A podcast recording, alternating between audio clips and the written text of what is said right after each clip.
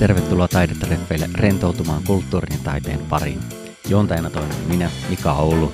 Haastattelen taiteen ja kulttuurin parissa työskenteleviä ihmisiä. Kiitoksia kun olet mukana.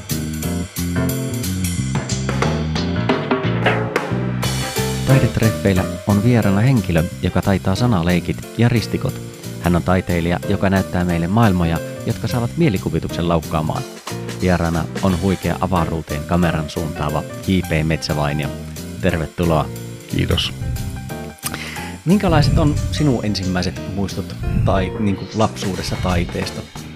No, äiti oli hyvin kuvataidepainotteinen opettaja. Ja meillä oli aika hyvä taidekirjasto ja isoäiti maalas tauluja. Että kyllä öljyvärin tuoksu on ihan lapsuudesta tuttu. Kyllä. No, aloitko itse maalaamaan sitten? Kyllä pienenä? mä piirsin ja maalasin ihan pienenä jo. Vähän pakotettiinkin. Mä inhosin akvarelleja, mutta musta tuli ihan hyvää sitten jossain vaiheessa tuommoisena kouluiän molemmin puoli, ihan siis tosi nuorena aloittanut. Kyllä.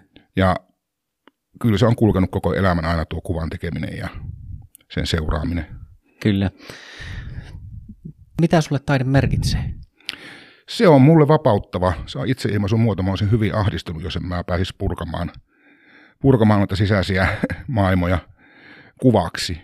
Että mä oon tehnyt, mä kävin Limingan taidekoulua 80-luvulla ja mä sain siitä stipendinkin grafiikan pressin ostoa varten. Mä teen grafiikkaa paljon ja mä pääsin väreihin sisälle grafiikan kautta, mikä on aika harvinaista.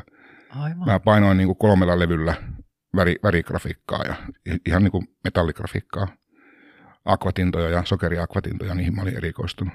Kyllä, tuleeko niitä tehtyä vielä? En ole tehnyt enää varmaan kymmeniin vuosiin, että sit, ja, ja sitten mä tein kirjankuvituksia ja kaikkea tällaista ennen kuin sitten lähdin, ja opiskeluaikanakin vielä kyllä. Ja aikanaan itse asiassa mun töitä oli silloin Limingan jälkeen niin Oulun taidemuseon vuosinäyttelyssä, jossa oli Jyryn puheenjohtajana Hannu Väisänen, mun erittäin suuresti arvostama taiteilija. Ja tuota, hän sanoi silloin, että lähetä, näet samat työt tuonne Kuvataideakatemiaan, niin sä oot sisällä. Se oli silloin Kuvataideakatemian rehtorina. Ja, mutta samana vuonna mä pääsin sitten opiskelemaan arkkitehtuuria ja mä muistan, kun mä kirjoitin johonkin ylös vielä, että no, ihan sama kumma mä valitsen, mä kadun sitä kuitenkin. ja tota, mä sitten opiskelin kyllä arkkitehtuuria ihan pitkään. Diplomityötä mä en koskaan tehnyt, mä ajauduin työelämään niin tiukasti. Ja, mutta se kuvan tekeminen säilyi koko ajan siinä mukana, niin kuin osittain harrastuksena ja osittain työn. Kyllä. Mites, mistä sä oot kotosi? Mä oon kotoisin ihan Pohjois-Suomesta tuolta Tuurneodaalin Torniokilaaksosta. Ää, Lappean kylä, se on noin 25-30 kilsaa kolarista alaspäin tai eteläänpäin. Aivan. No onko meidän kieli ollut, milloin se on kadonnut? No kyllähän mä tietenkin pienenä, mutta mä oon ollut joku kolmasluokkalainen alakoulussa, kun oon muuttanut pois sieltä, että kyllä se on jäänyt. Ei ole hirveästi tarttunut murteet sitten, että puhuu vähän niin kuin yleiskieltä. Kyllä, kyllä. Mites tota, milloinka Oulu? Ouluun muutettiin silloin, kun mä olin kolme, kolmannella luokalla kyllä. isän työn perässä.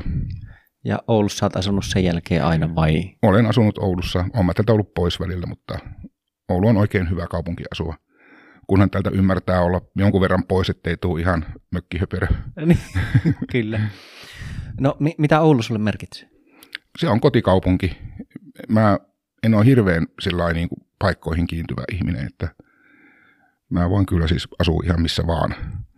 Mutta tuota, kyllähän se on kotikaupunki. Täällä on kaikki tuttavat ja muut, että sosiaalinen elämä on täällä, vaikka mä nyt en olekaan kauhean sosiaalinen. Niin, kyllä. Sitten ristikoista aiottiin keskustella, ettei mennä vielä tähän varsinaiseen, varsinaiseen aiheeseen. Kuinka kauan olet ollut kiinnostunut sanaristikoista ja miten se kiinnostus sulla alkoi?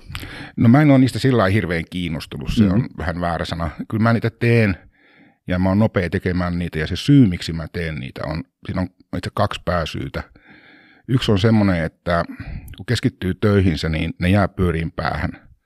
Tulee semmoisia inhottavia luupeja, että ei saa ajatuksia katkaistua. Niin on kaksi tapaa niin kuin nollata pää. Toinen on juoda paljon alkoholia tai sitten täyttää pari ristikkoa, niin sinä aikana ei niin kuin se katkee se ajatus. Kyllä. Ja sitten se toinen syy oikeastaan on se, että mä en ole silloin seuraavailla. Niin, että se viestii ulospäin. Joku kerran sanoi mulle, että toi on hirveän epäsosiaalisen näköistä, kun sä teet vaan ristikoita. Mä sanoin, että se on just täsmälleen niin sosiaalisen näköistä kuin mä oon tällä hetkellä. Niin, kyllä. mutta tuota, en mä nyt mikään ihmisvihaaja ole, mutta en aina vaan jaksa. Kyllä, kyllä. Se on oma tapa niin kuin katkaista se mm, työpäivä kyllä. ja pääsee sitten rentoutumaan. Onko sulla joku tietty tapa tai tietty tyyli, minkälaisia ristikoita sä teet ja millä lailla sä ratkaiset niitä? Tai? Kyllä mä teen ihan laidasta laitaan. Hesarin ristikot on vaikeimmasta päästä. Sitten joku iltapäivän lehden ristikko, niin ne nyt vaihtelee se vaikeustaso melko vaikeasta tosi helppoon. Että en mä nyt ravintolassa täytä mitään semmoisia, mihin menee monta tuntia. Että kyllä mä teen tuommoisen iltapäivälehden ristikon, niin siinä menee se alle 15 minuuttia joka tapauksessa. Kyllä. Aika, aika nopeaa kuitenkin. No joo, mä kirjoitan ne läpi vaan käytännössä. Kyllä, kyllä. Sulle on sanat tuttuja ja sanaleikit muutenkin sitten tuttuja. Joo, mä en tiedä mihin se liittyy, mutta mulla päässä pyörii aina. Mä sanon ääneen niistä varmaan ehkä alle prosentin. Kyllä. Joskus itsekseni naureskelen jollekin ajatukselle, että eihän ne nyt mitään varsinaisia vitsejä ole eikä näin. Ne on tilanne riippuvaisia. Mutta on ne hauskoja monesti. Huomaa, että sanoilla on monia merkityksiä. Ja... Kyllä. Miten, on, onko ollut semmoisia ristikoita, mitä ole saanut ratkaistua sitten? Varmaan semmoisiakin on, mutta mä en ole niitä täyttänyt. että kaikki on ainakin kyllä vielä ne, tähän. Kyllä ne ratkee, kun käyttää sitä aikaa, että joku Hesarin kuukausiliitteen ristikko, niin siinä menee se pari yli kaksi tuntia ainakin. Kyllä. Et, et ne on sitten vähän semmoisia, että vaatii enemmän keskittymistä. Kyllä. En mä niitä, on mulla ihan elämäkin, en mä aina tee ristikoita. niin, niin, kyllä. kyllä. Joo, mehän todettiinkin jo, että se on tämä kat- katkaisukeino sitten, että ehkä sinne työ, töistä sinne vapaa-aikaan siirtyessä sitten. Tai... Niin, on se terveellisempää kuin alkoholi. On se varmasti joo, että se, että joka kerta jos sitten ollaisi sillä lailla niin, niin työpäivän jälkeen, mm. niin se ei välttämättä ole ihan hyvästä enää. Onko sanaristikot sitten ainoa sun tämmöiseen niin sanalliseen pähkäileen liittyvä harrastus vai onko, löytyykö muitakin? No kyllä mä jonkun verran kirjoitan, siis niin kuin, niin kuin omaan työhön liittyviä asioita aika paljonkin ja kansantajuisia tekstejä. on kirjoittanut johonkin lehtiin ja sitten enimmäkseen ulkomaille tosin. Öö, sitten mä teen nyt kirjoja, niin niihin joutuu kirjoittamaan sitten kirjoittaa tekstiä siellä on muitakin kirjoittajia, ja niillähän on sitten kustannustoimittajat ja muut, jotka seuloo tarkkaan niitä läpi, mutta tuota, kyllä ne joutuu tekstiä tuottamaan aika paljon. Kyllä. Myöskin ulkomaille sitten kirjoitat, niin, niin ilmeisestikin englanniksi sitten englanniksi, kirjoitat. Joo. joo. Mitenkä, ootko englanniksi tehnyt sanaristikoita? Se on semmoinen juttu, että sillä paljastaa helposti kuka ei ole syntyperäinen – kaikissa kielissä sanaristikot on niin täynnä tällaisia syväkulttuurillisia viittauksia, että se on käytännössä ihan mahdoton täyttää, jos ei ole syntyperäinen. Ne, se on jännä asia, että se ei onnistu. Kyllä niin kuin mä oon kokeillut jotain helppoja lastenristikoita, ne onnistuu. Ja olen jopa kerran täyttänyt ruotsiksi Aho. ristikon. Mä lensin äh, Arlandasta Lissaboniin, se on aika pitkä lento. Kyllä. Niin siellä oli ristikkoihin se lehdessä ja mä rupesin täyttämään sitä. Mä päätin, että on pakko saada valmiiksi ihan kouluruotsilla ennen kuin koneen kentät koskee Lissabonin kiitorataan tai lentokoneen pyörät. Niin, niin sitten mä sain sen valmiiksi vähän ennen kuin kone tuli alas. Mä vielä lentoimään pyysin tarkistaa, että se on oikein. Ja mä sain siitä värityskirjan palkinnoksi. Se oli tämmöinen Rasmusnalle lehden ristikko. Mutta onnistui se. No niin. Meni sinne kauan.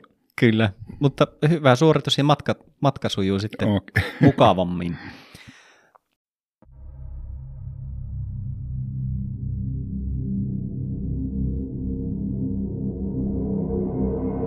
Rentoudu. Nyt on kulttuurin ja taiteen aika. Seuraa myös Instagramissa, että Mika Oulu.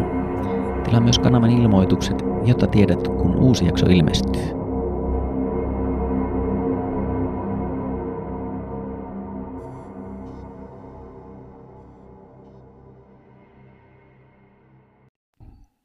Sitten jos vähän tuohon varsinaiseen juttuun, tuo Mikä on oikea termi muuten? Onko se astrokuvaaja, avaruuskuvaaja, kuvataiteilija vai kaikkea näitä? Vai? Mä käytän sitten semmoinen niin ihan suomen kielen, eh, se on, se on tähtikuvaaja. Mm-hmm. Astrokuvaaja on tämmöinen anglismi siinä, että se ei oikeastaan ole mitään kieltä. Se on tähtikuvaaja ja mä käytän vielä sellaista termiä itse virallisesti, että mä oon, on tuota, astronominen luontokuvaaja, koska harva mieltää, että osa luontoa. Siis tämä on luontokuvausta, yksi muoto luontokuvauksesta. Kyllä, totta kai. Mm. Lu- luontoahan sekin on. Se on sen vaan vähän kauempana. tuoda sen, kyllä se on luontoa siinä, missä elollinen luonto ja kalliot ja kivet ja muutkin. Kyllä. No, mitenkäs sitten olet päätynyt tähtikuvaajaksi? Mikä sinut on innoittanut tähän? No, se on lähtenyt vähän sillä vahingossa, että kun mun vaimo toivo joskus 30 vuotta sitten lahjaksi pientä teleskooppia, ja me sitten hankittiin semmoinen jouluksi ja käytiin yhdessä katsomassa ja nähtiin eka kertaa niin semmoinen, mentiin nallikarin taksilla vielä, meillä ollut autoa. Ja oli kova pakkane ja ihan pimeitä ja mitään tietoa mistään, mä en lukenut mitään manuaalia enkä, enkä mitään tähtikarttoja. Mä pistin sen pystyyn ja osoitin sen, aha, tuolla on tämmöinen kirkkaampi piste taivaalla, pannaanpa sitä kohti se. Niin se kalpea kellertävä pieni piste olikin Saturnus, joka oli silloin vielä sellainen oppositiossa, että renkaat näkyy tosi komeasti. Niin se pieni piste yhtäkkiä laajeni kokonaiseksi maailmaksi sen teleskoopin objektiivin läpi se oli hurja, se vaan niin kuin roikku siellä. Totta kai me tiedettiin, mikä näköinen Saturnus on, mutta kun se näki itse, että se pieni piste taivaalla onkin kokonainen maailma, jos ne renkaat leijuu ympäri, näkyy ne kuut siinä, siinä pienenä pisteenä ympärillä, niin se oli hurja. Ja sitten kun siinä ei tietenkään ollut mitään automaattiseurantaa, niin se teleskooppi suurensi aika paljon, joku yli satakertaiseksi, niin se myöskin suurentaa maapallon pyörimisnopeuden samassa suhteessa, niin se meni tosi lujaa taivaalla, että koko ajan piti pyörittää nuppia, että se pysyy näkökentässä, niin siinä rupesi ihan huimaamaan. et tajus oman liikkeensä ja sitten sen, että se pieni piste siellä onkin kokonainen maailma. Niin mulla tuli heti semmoinen, että mä haluan jotenkin vangita ton. Ja sillä reitillä mä oon vieläkin. Kyllä. No oliko tämä pitkä tämä teidän kuvaussessio, että kestikö se sitten kauan, että pääsittekö te sieltä ollenkaan kotiin? Siis me katsottiin vaan, ei, ei, ei toki kuvattu. Niin, kyllä, kyllä. Aivan. Ihan, ihan visuaalista. Kyllä. Katso, ei mennyt hirveän kauan, niin kauan kuin rommi riitti. niin, kyllä, kyllä. Aivan. Taksi ootti, ei, ei viittinyt kauhean kauan. Kyllä, kyllä. Ja milloin tämä tapahtui, että kauanko sitä on? Se on 30 vuotta Joo. sitten.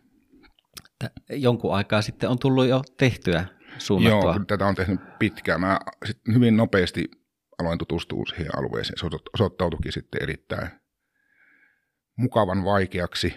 Mä tykkään tuommoisesta, sanotaan näin, että siinä on iso oppimiskäyrä. Siis katsellahan voi toki. Hmm. Ja, ja, voi kuvatakin ihan, vaikka normaali, vaikka kännykällä kuvataan ihan hienoja kuvia teleskoopin läpi. Mutta mä halusin heti niin kuin pidemmälle mä en oikein osaa harrastaa mitään. Että mä joko teen ihan täysillä tai sitten tee ollenkaan. Et mä en niinku oikein osaa sillä vähän tehdä jotakin asiaa huvin vuoksi. Että sen sitten on kaikki tai ei mitään. Kyllä. Oletko tieteilijä vai taiteilija vai Kyllä sekä mä oon, että? Siis mä oon ihan, ihan kuvataiteilija. Tää, toki nämä mun kuvat täyttää niin tieteellisen kuvaamisen kriteerit mä käytän sitä tiedettä niin kuin työkaluna. Mulla ei tieteellisiä ambitioita ole tässä hommassa, vaikka niitä kuvia toki käytetään myöskin tieteen apuna ja on käytetty paljonkin. Mutta tota, mulle se on kuvan tekemistä ja tämä onkin vähän ongelmallinen, kun tämä on niin erilainen laji. Niin esimerkiksi jotakin apurahojen saamista tai tämmöistä niin melko turha haaveilla. Ne ei osaa sijoittaa mua mihinkään lokeroon ne helposti katsoo, että ei tämä kuulu tähän maailmaan, tämä kuuluu jonnekin tuonne tiedepuolelle, taas tiedepuoli katsoo, että tämä kuuluu selvästikin kuvataidepuolelle. Että se on vähän niin kuin ei kenenkään maata. Mutta niin kuin monesti niin tämmöiset ei kenenkään maat, vaikka Pohjois- ja Etelän-Korean välillä miinotettu, ei kenenkään maavyöhyke, jossa kukaan ei voinut liikkua kymmeniin vuosiin, niin se on kaikkein rehevintä ja tuottosinta aluetta. Siellä on valtava luonto. Samoin tässäkin tapauksessa niin se ei kenenkään maa on raskas kulkea, kun se on umpihankea ja sillä mitään valmista latua ole. Mutta sitten se taas mahdollistaa niin kuin asioita, mitä voi tehdä asioita ensimmäistä kertaa, mitä kukaan muu ei ole tehnyt. Kyllä. Mi- mistä sä kuvaat sitten? No tällä hetkellä mä kuvaan ihan Oulun keskustasta. Joo. Se on, siellä on kova valosaste, mutta mä käytän semmoista kuvaustekniikkaa, jota sanotaan kapeakaista kuvaamiseksi. Mä en nyt mene kauhean syvälle teknisiin asioihin, kaikkiin seurantajärjestelmiä, lämpölän enemisen kompensointeihin ja virheenkorjausjärjestelmiin ja kaikkiin jalustamekanismeihin. Ne, ne, ne, on, ne on välineitä, joilla tehdään tätä kuvaa. Että vähän niin kuin kirjailijalta kysyttäisiin, että minkälainen tekstinkäsittelyohjelma sulla on. Ja, niin. niin se monesti menee se keskustelu tämmöiseen teknis- tekniikkaan, mutta mä en oikein halua sitä. Kyllä. Että se on vaan työkalu, niin kuin kynä tai kirjoituskone tai tekstinkäsittelyohjelma tai sivellin. Mutta tuota, se, se, pitää hallita. Tätä, tätä vois, mä olen verrannut tätä niin kuin jonkun vaikean instrumentin soittamiseen, vaikka, vaikkapa viulu. Niin jotta sä pystyt käyttämään sitä instrumenttia itse ilmaisuvälineenä ja luova, luovaan toimintaan, sun pitää hallita se instrumentti ensiksi täydellisesti. Ja se voi vaatia niin kuin kymmenien tuhansien tuntia harjoittelua. Tämä on vähän sama asia. Ja toisin kuin helposti kuvittelee, tämä on myöskin vähemmän tekniikka, vähemmän välineurheilua kuin monesti kuvitellaan. Siis ihan mielettömiä kuvia otetaan normaali digijärkkärillä ja kolmialalla, kolmialalla yötaivalta. Siis ihan tolkuttoman hienoja, kun tietää mitä tekee. Se on hidasta, myöskin sillä ne on himmeitä kohteita, mutta se on hyvin palkitsevaa sitten, kun jotain näkee sieltä. Kyllä. Minkälainen sun tyypillinen päivä sitten on tämmöisenä tähtikuvaajana? No päivällähän mä teen tietenkin noin talviaikana, jos on kirkkaita öitä, niin mä prosessoin sitä materiaalia, mitä mä oon kuvannut. Ja teen, teen siitä niin kuin, muodostan sen kuvan. Se on vähän, se ei ole samanlainen point and shoot kamera kuin jotkut kännykät tai digijärkkärit. Tämä osittain muistuttaa sellaista 1800-luvun lopun värikuvausta, että jokainen osa väri kuvataan erikseen ja sitten yhdistetään värikuvaksi. Ne on ihan oikeita värejä ja ne on kuvattu taivaalta, mutta se, ne saadaan esille noin. Se kameran herkkyys ei riitä tämmöiseen työhön, mitä mä teen, jos mä käytän värikameraa. Että siihen menee paljon aikaa. Sitten menee aikaa niin kuvaussuunnitelmien tekemiseen. Mä suunnittelen hyvin tarkkaan ne kuvaukset ja ihan ohjaustähtiä ja kaikkea myöten. Ja sitten tietenkin tähän liittyvää toimintaa, että näyttelyitä ja kirjaprojekteja ja muita, niin kyllä ne vie aikaa. Kyllä. Siinä on paljon sitten monenlaista ja sitten myöskin tuo tekniikasta pitää varmaan ottaa aina selvää, muuttuuko se tai tuleeko uusia juttuja vai No jonkun verran sitäkin. Mä oon sillä, että mä oon itse kehittänyt uudenlaisia työmenetelmiä aika paljon ja mä käyn niistä paljon luennoimassa. Varsinkin ennen koronaa niin oli monta kertaa vuodessa jossain päin maailmaa luennoimassa niistä. Se korona-aikana meni etätoiminnaksi, mä en siihen sitten oikein innostunut. Se on, ei, ei ole oikein, se ei oikein toimi, tämmöinen visuaalinen esitys osa katsoo kännykästä ja osa katsoo näytöltä ja kaikki näkee se eri tavalla. Ja, niin, niin mä en sitä sit, silloin tehnyt, pari kertaa kokeilin, mutta tuota, se, ei se toiminut. Niin nyt sitten on niitä pyyntöjä tulee kyllä, mutta mä oon vähän karsinut niitä. Että tässä oli terveysongelmia e-, ennen jalkaleikkausta, niin mä oikein päässyt liikkeellekään kunnolla. Kyllä. Niin, niin. Nyt sitten katsotaan, varmaan tässä rupeaa taas tulemaan kevään mittaan. Kyllä. Olet leikkauksesta kuitenkin toipunut? Juu, ihan täysin. No niin, se on hyvä. No, minkälaisia kaikkia haasteita sitten liittyy tuohon tähtikuvaukseen ja siihen kuvien ottamiseen ja mitenkä näitä haasteita sitten voidaan selättää? No mitäpä siihen ei liitty. Se on, tuota, sanotaan nyt näin, että ihan ensinnäkin niin kuin koko kuvaaminen tapahtuu liikkuvalta alustalta, eli maapallo pyörii alta pois. Se pitää kompensoida. Ja se on niin kuin jalusta, joka toimii tavallaan kuin väärinpäin pyörivä kello. mutta se ei yksistään riitä. Sitten se pitää niin kuin korjata niitä virheitä ja että se pysyy pistemäisinä tähdet eikä piirrä viivoja tai sykeröitä sinne valoherkälle pinnalle. Sittenkin sää, johon ei oikein hirveästi voi vaikuttaa. Ja sitten tämä sijainti. Tämä moni kuvittelee, että täällä pohjoisessa on pimeitä hiiltä, on hyvä kuvata. Tämä on ehkä maailman huonoimpia paikkoja kuvata, koska ensinnäkään puoleen vuoteen ei tule pimeitä ollenkaan, silloin koska kaikkien kivin olla tuolla ulkona ja Niin. muuta. Ja sitten, sitten kun talvet on kyllä pimeitä, mutta ne on myöskin hyvin, hyvin pilvisiä, johtuu tuosta Pohjoisen Atlantin läheisyydestä. Se lähettää semmoisia säähäiriöitä, sykloneja jatkuvasti. Ja sitten kun ne kirkkaat yöt on, niin mä käytän ne kaikki. Mä, siis, kyllä siellä moni on loukkaantunut mulle vuosien varrella, kun mä en tulekaan illalliselle tai johonkin Su- illanviettoon. Pitää suunnitella, että milloinka pääsee sitten kuvaamaan. No silloin, kun on kirkasta. Mm, kyllä. Ja sitten ikään saa olla täyskuu, koska se estää, se on niin kirkas. Niin oikein silloin voi kuvata. Ellei kuvaa kuuta. Ellei kuvaa kuuta. Täyskuu olisi aika tylsä kohde kuvata se ihan litteä. Niin. On siinä hienoja sävyeroja, mutta se ei ole sillä mielenkiintoinen. Ja mä, kyllä mä kuvasin silloin ihan alussa niin planeettoja ja kuuta varmaan vuosikausia. Siinä niin opettelin ja nehän on ihan hienoja, hienoja kohteita. Tosin nekin on haastavia omalla tavallaan, ihan erilaisia. Mä oon nyt keskittynyt näihin kaasusumuihin, ihan niin emissiosumuihin, jotka lähettää valoa. Ihan tuo pitää sen verran tarkentaa, mikä tuo emissiosumu on, että siis nämä avaruudessa on tällaisia kaasusumuja, ja, ja ne on, monet on sillä aktiivisia, että niistä on tiivistynyt aurinkoja, tähtiä, ja sitä kaasua on sitten jäänyt sinne, ja se, ne on niin laajoja, ne on kymmeniä, satoja valovuosia, jopa tuhansia valovuosia halkasijaltaan ne kaasupilvet, niin ei mik, mit, minkään tähtien valo riitä niitä valasemaan. No miksi ne sitten näkyy? Se johtuu siitä, että se tähtien säteily virittää ne, niitä alkua näiden atomit siinä sumussa, kun vety ja rikki ja happi, mitä mä kuvaan, niin ne rupeaa hohtaa valoa, ne sumut. Se on tosi himmeitä. Se toimintaperiaate on melko lailla sama kuin vanhoissa loisteputkissa. Eli se kaasu niin kuin virittyy ja alkaa hohtaa valoa. Niin sitä valoa mä kuvaan. Kyllä. Kuinka kaukana nämä kohteet on sitten? No nämä sumut, mitä mä kuvaan, niin ne on meidän galaksin sisällä. Ne on niin, kuin niin sanottua kosmista takapihaa. Eli me, meidän kotigalaksin linnunradan sisäpuolella. Ja etäisyydet vaihtelee niin kuin 500 25 000 valovuotta. Onhan ne pitkiä matkoja nekin, mutta kun lä- lähimpään seuraavaan galaksiin on sitten 2,5 miljoonaa valovuotta, niin,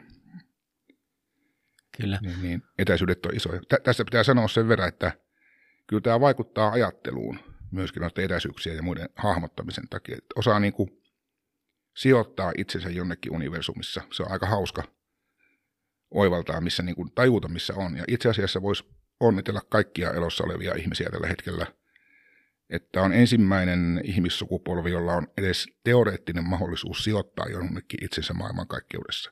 Mm, Ne on sen verran uutta tietoa. kyllä, joo. Ei, ei sitä ole, tai ainakin sitä ollaan ehkä, silloin se on ollut kuvitteellista ehkä enemmän. Joo, se tieto on kasvanut. Siis, niin kuin, ei sitä kauan ole, kun vasta hoksattiin, että galaksit on omia saarimaailmankaikkeuksia tuolla, tuolla joskus 20-30-luvulla vasta. Kyllä.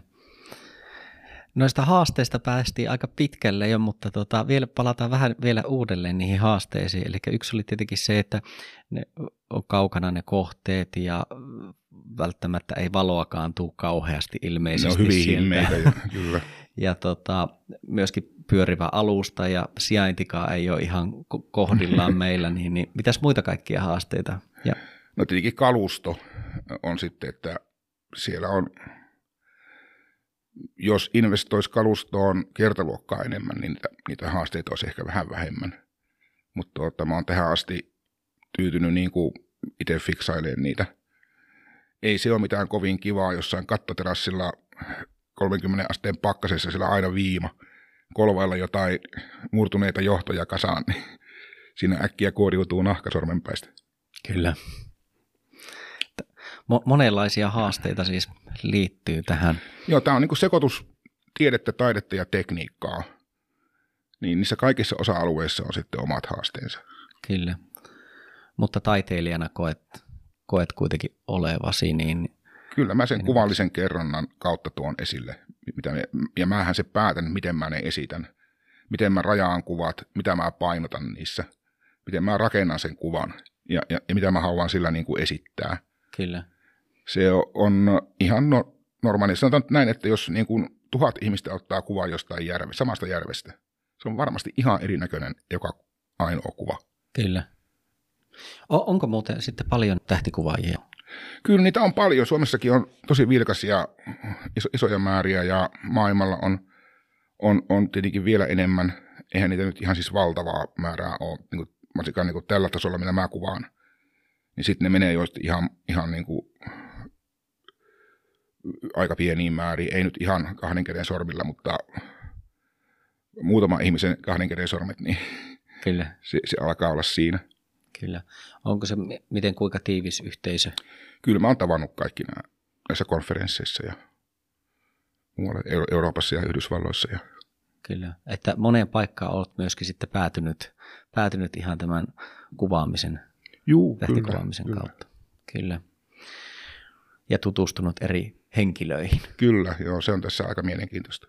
Joo. Mä oon vähän huono vaan kommunikoimaan, että mä en ole mikään ryhmätyöskentelijä. Mieluummin tekee yksi. Mä oon, joo, tai itse asiassa joku kerran sanoi mulle, että mä oon huono ryhmätyöskentelijä, ja mä korjasin sitä, että mä oon itse asiassa erinomainen ryhmätyöskentelijä. Jos se ryhmä tekee täsmälleen niin kuin mä sanon, eikä kyseenalaista yhtään mitään, niin. eikä, eikä tee turhia kysymyksiä, Kyllä. niin, niin silloin se toimii se ryhmätyöskentely aivan loistavasti, mutta mä en ole menossa sillä niin kuin, että tehdäänpä yhdessä jotakin. Kyllä, kyllä. Aivan.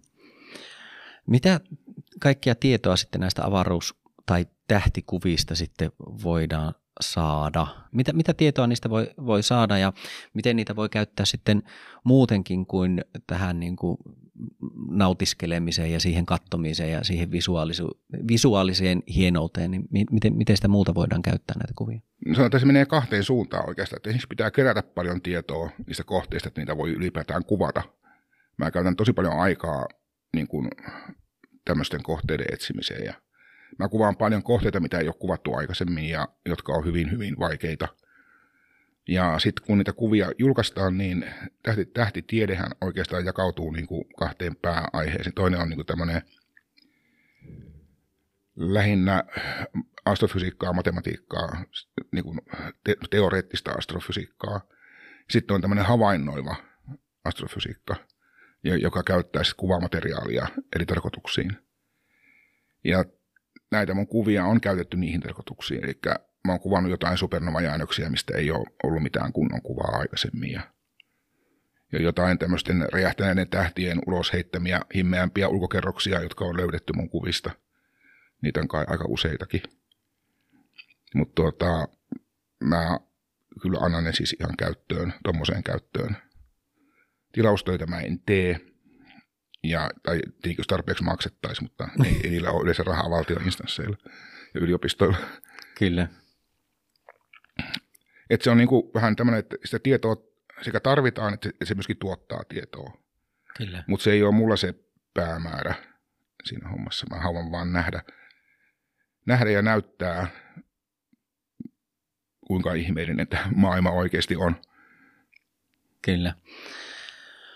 Mitkä on sun suosikkihankkeita ollut ja projekteja, mihin sä oot sitten osallistunut tai mitä sinä oot itse kuvannut?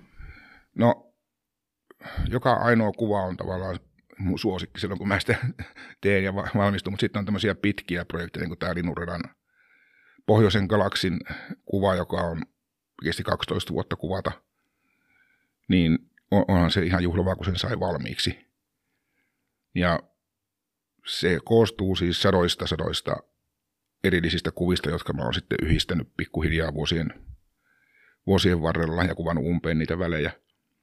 Se on itse asiassa, se sai valtavasti huomiota ympäri maailmaa ja oli valtavasti haastatteluita sun muuta se pari vuotta sitten, kun se julkaistiin.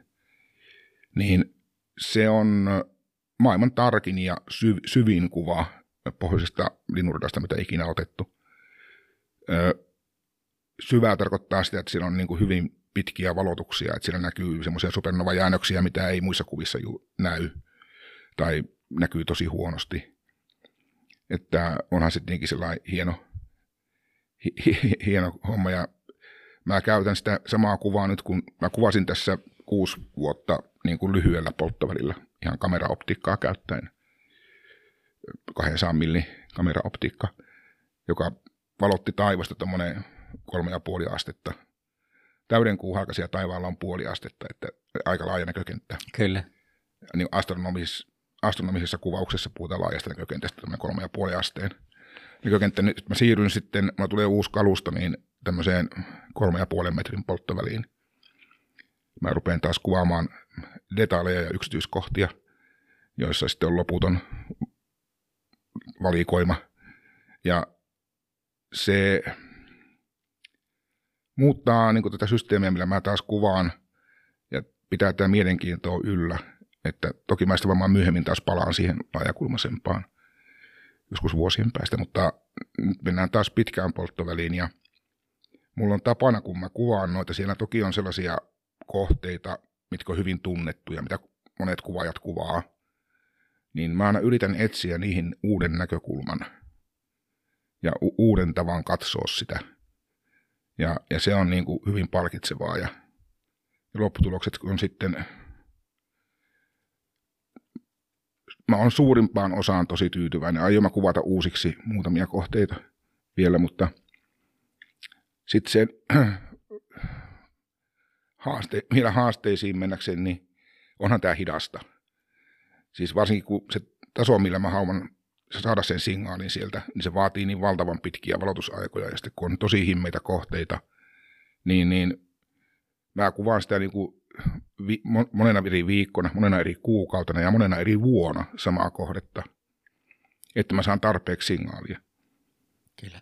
M- miten sitten se yhdistäminen tapahtuu, jos ajatellaan, että otetaan niitä kuvia, monia kuvia ja näin, niin mi- miten, se, miten ne tietää, että missä on mikäkin, ja siellä joissakin kuvissa on jotakin häiriötä varmaan erilaisia, niin miten se poistetaan ja miten sitä saadaan niin kuin sitten se valmis lopputulos? No menemättä hirveän syvälle tuommoiseen mm. kuvakalibrointeihin ja muihin, niin ne kuvat kalibroidaan. Eli siellä niin kuin kuvataan tasasta valkoista valoa vasten – kuva, joka, jolla sitten jaetaan se valotettu kuva ja silloin se poistaa siitä kaikki vinjetoinnit ja pölypallerot ja tämmöiset kennon pikselivirheet pois. Ja sitten se kuvaus tapahtuu, kun puhutaan, joku valotusaika mulla on niin vaikka 80 tuntia johonkin kuvaan valotettu. Mä saan yhdessä yössä ehkä viisi tuntia, neljä tuntia – niin mä otin tosi paljon öitä, että mä saan 80 tuntia kasaan. Niin mä, ne, ku, mä kuvaan noin puolen tunnin osavalotuksina. Eli mulla on puolen tunnin 20 minuutin valotuksia, jotka sitten pinotaan. Eli ne tähdet taivaalla on vähän niin kuin sormenjälki, ne ei toistu missään samanlaisena. Niiden tähtien avulla ne kuvat kohistetaan ja sitten ne pinotaan yhteen, ikään kuin lasketaan yhteen. On vaikka niin kuin kolme 20 minuutin valotusta, niin, niin se vastaa tunnin valotusta, kun lasketaan yhteen. Kyllä.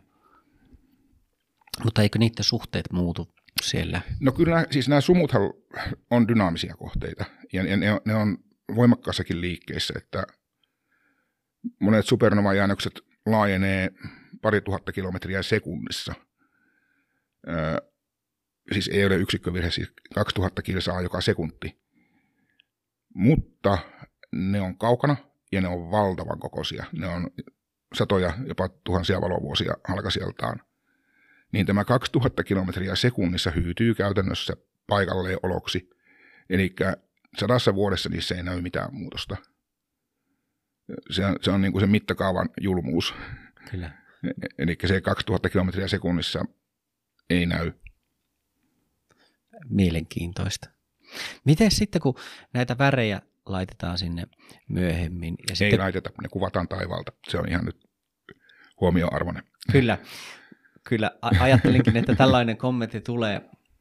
Ne, ne, ne tota niin, niin, äh, kuitenkin eikö kuvata myöskin sillä lailla, että kuvataan, että niitä värejä ei ole ja sitten ne tavallaan lisätään siihen ne värit, mitkä siellä on oikeasti vai? No, siis se kamera on mustavalkoinen. Joo.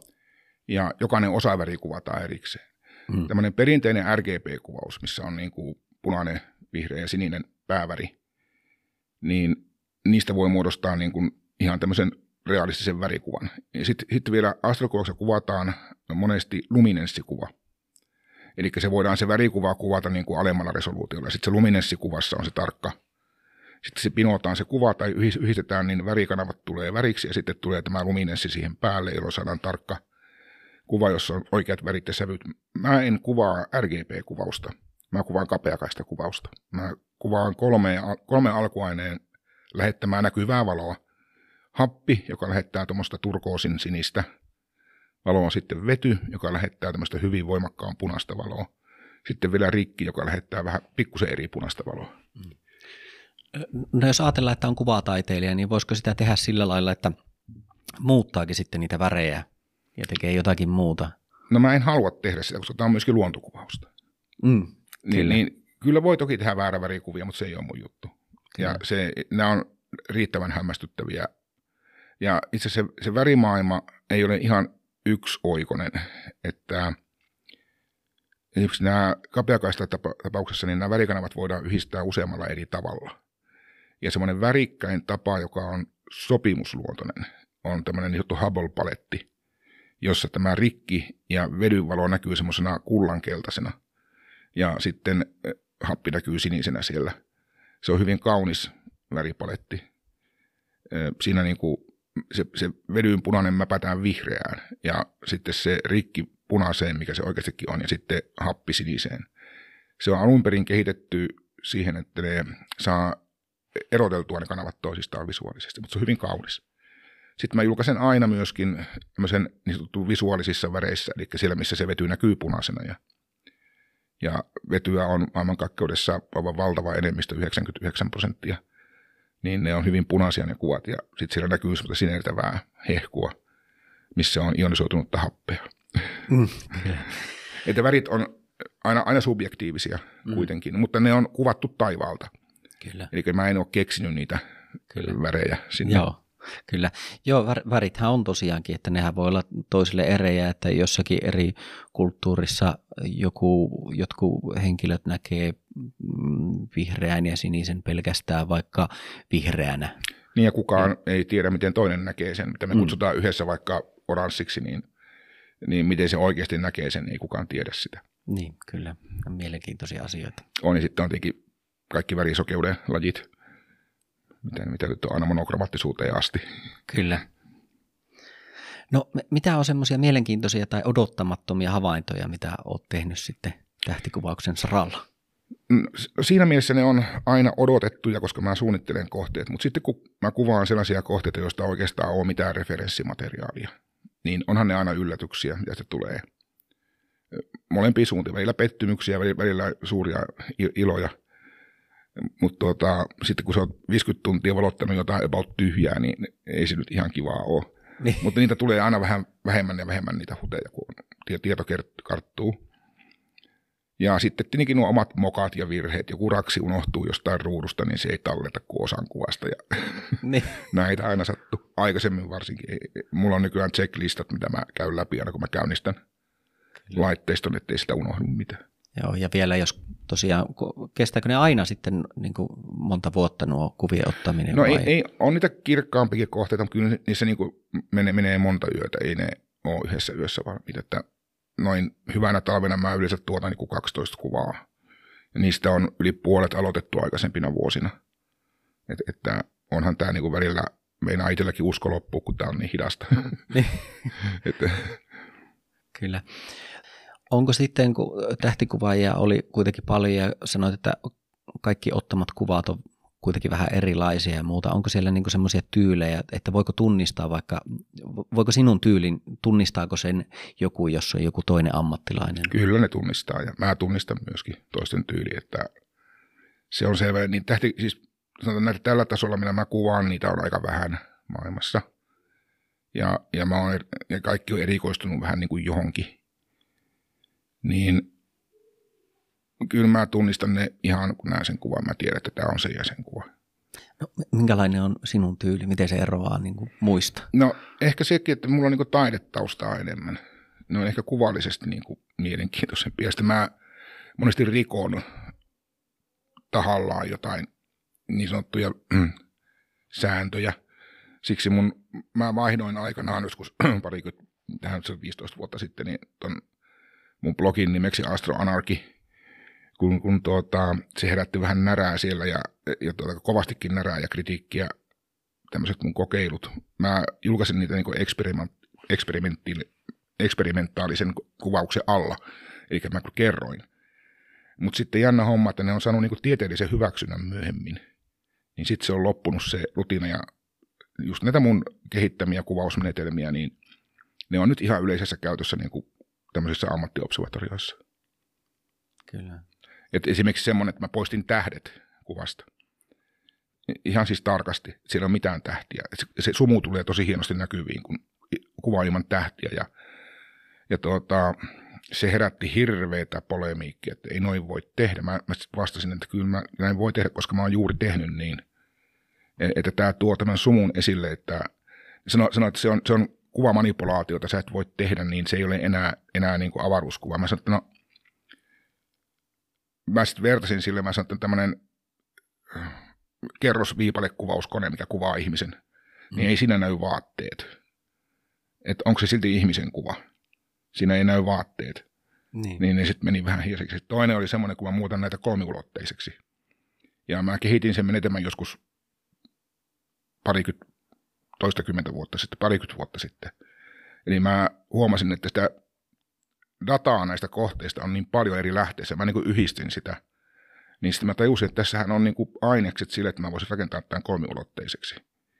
Ja, ja sitten niin kuin semmoinen oivallus esimerkiksi, että nämä sumut, kun ne tosiaan lähettää itse valoa, niin niiden paksuuden voi laskea suoraan kirkkaudesta, koska se on koko volyymi lähettää sitä valoa.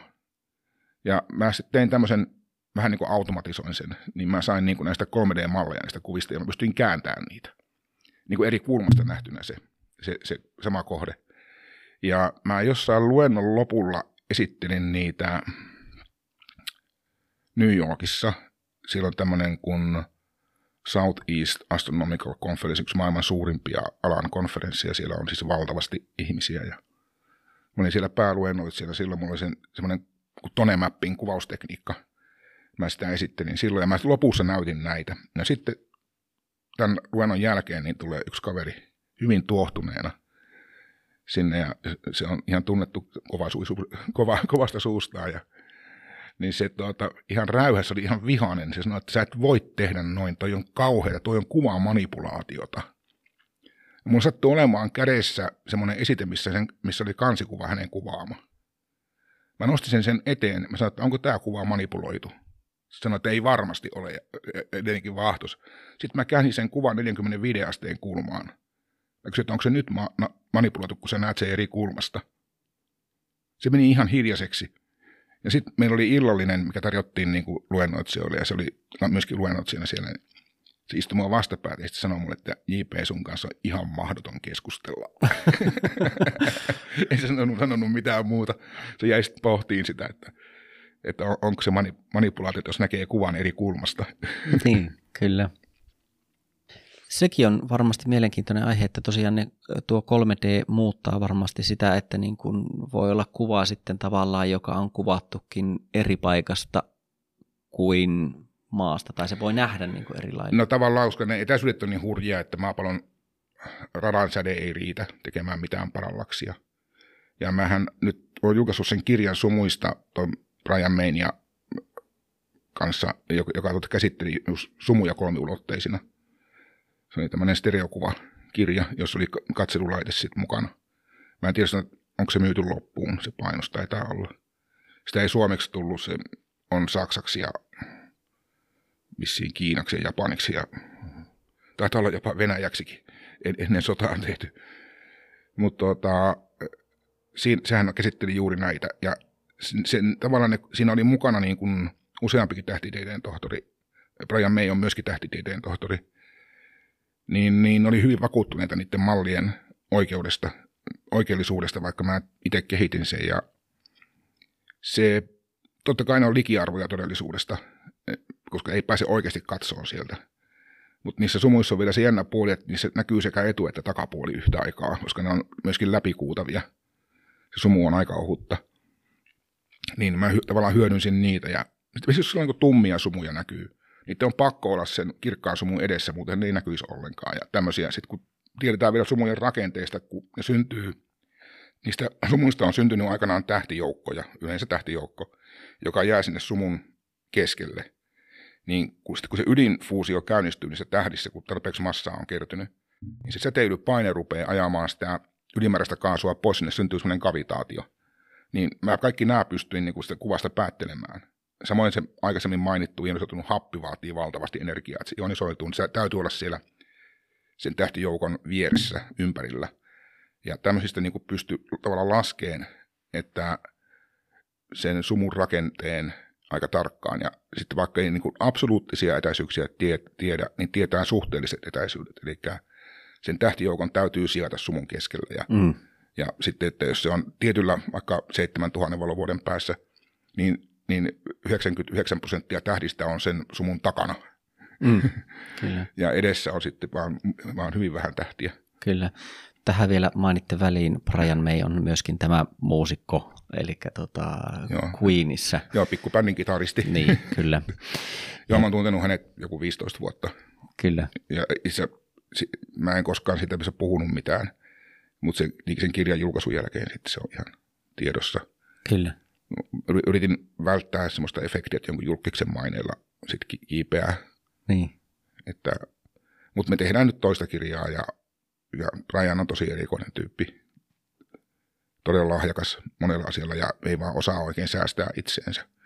Se mm. innostuu kaikista asioista, mäyrien ja siilien suojelusta ja jostain nousevista musiikkikyvyistä ja se uhraa niihin kaikkien hirvittävästi aikaa. Ja sitten sehän omistaa tämän, tämän kir- kustantamon Lontoosta, semmoinen kuin London Stereoscopic Company, se on 1800-luvun alkupuolella perustettu firma, jonka se sitten osti, kun se oli menossa nurin joskus 2000-luvun alussa ja pelasti sen. Ja Brianhan on intohimoinen stereokuva-ihminen. Sillä on, hänellä on oma museo, jossa on miljoonia viktoriaanisen ajan stereokuvia pelastettu.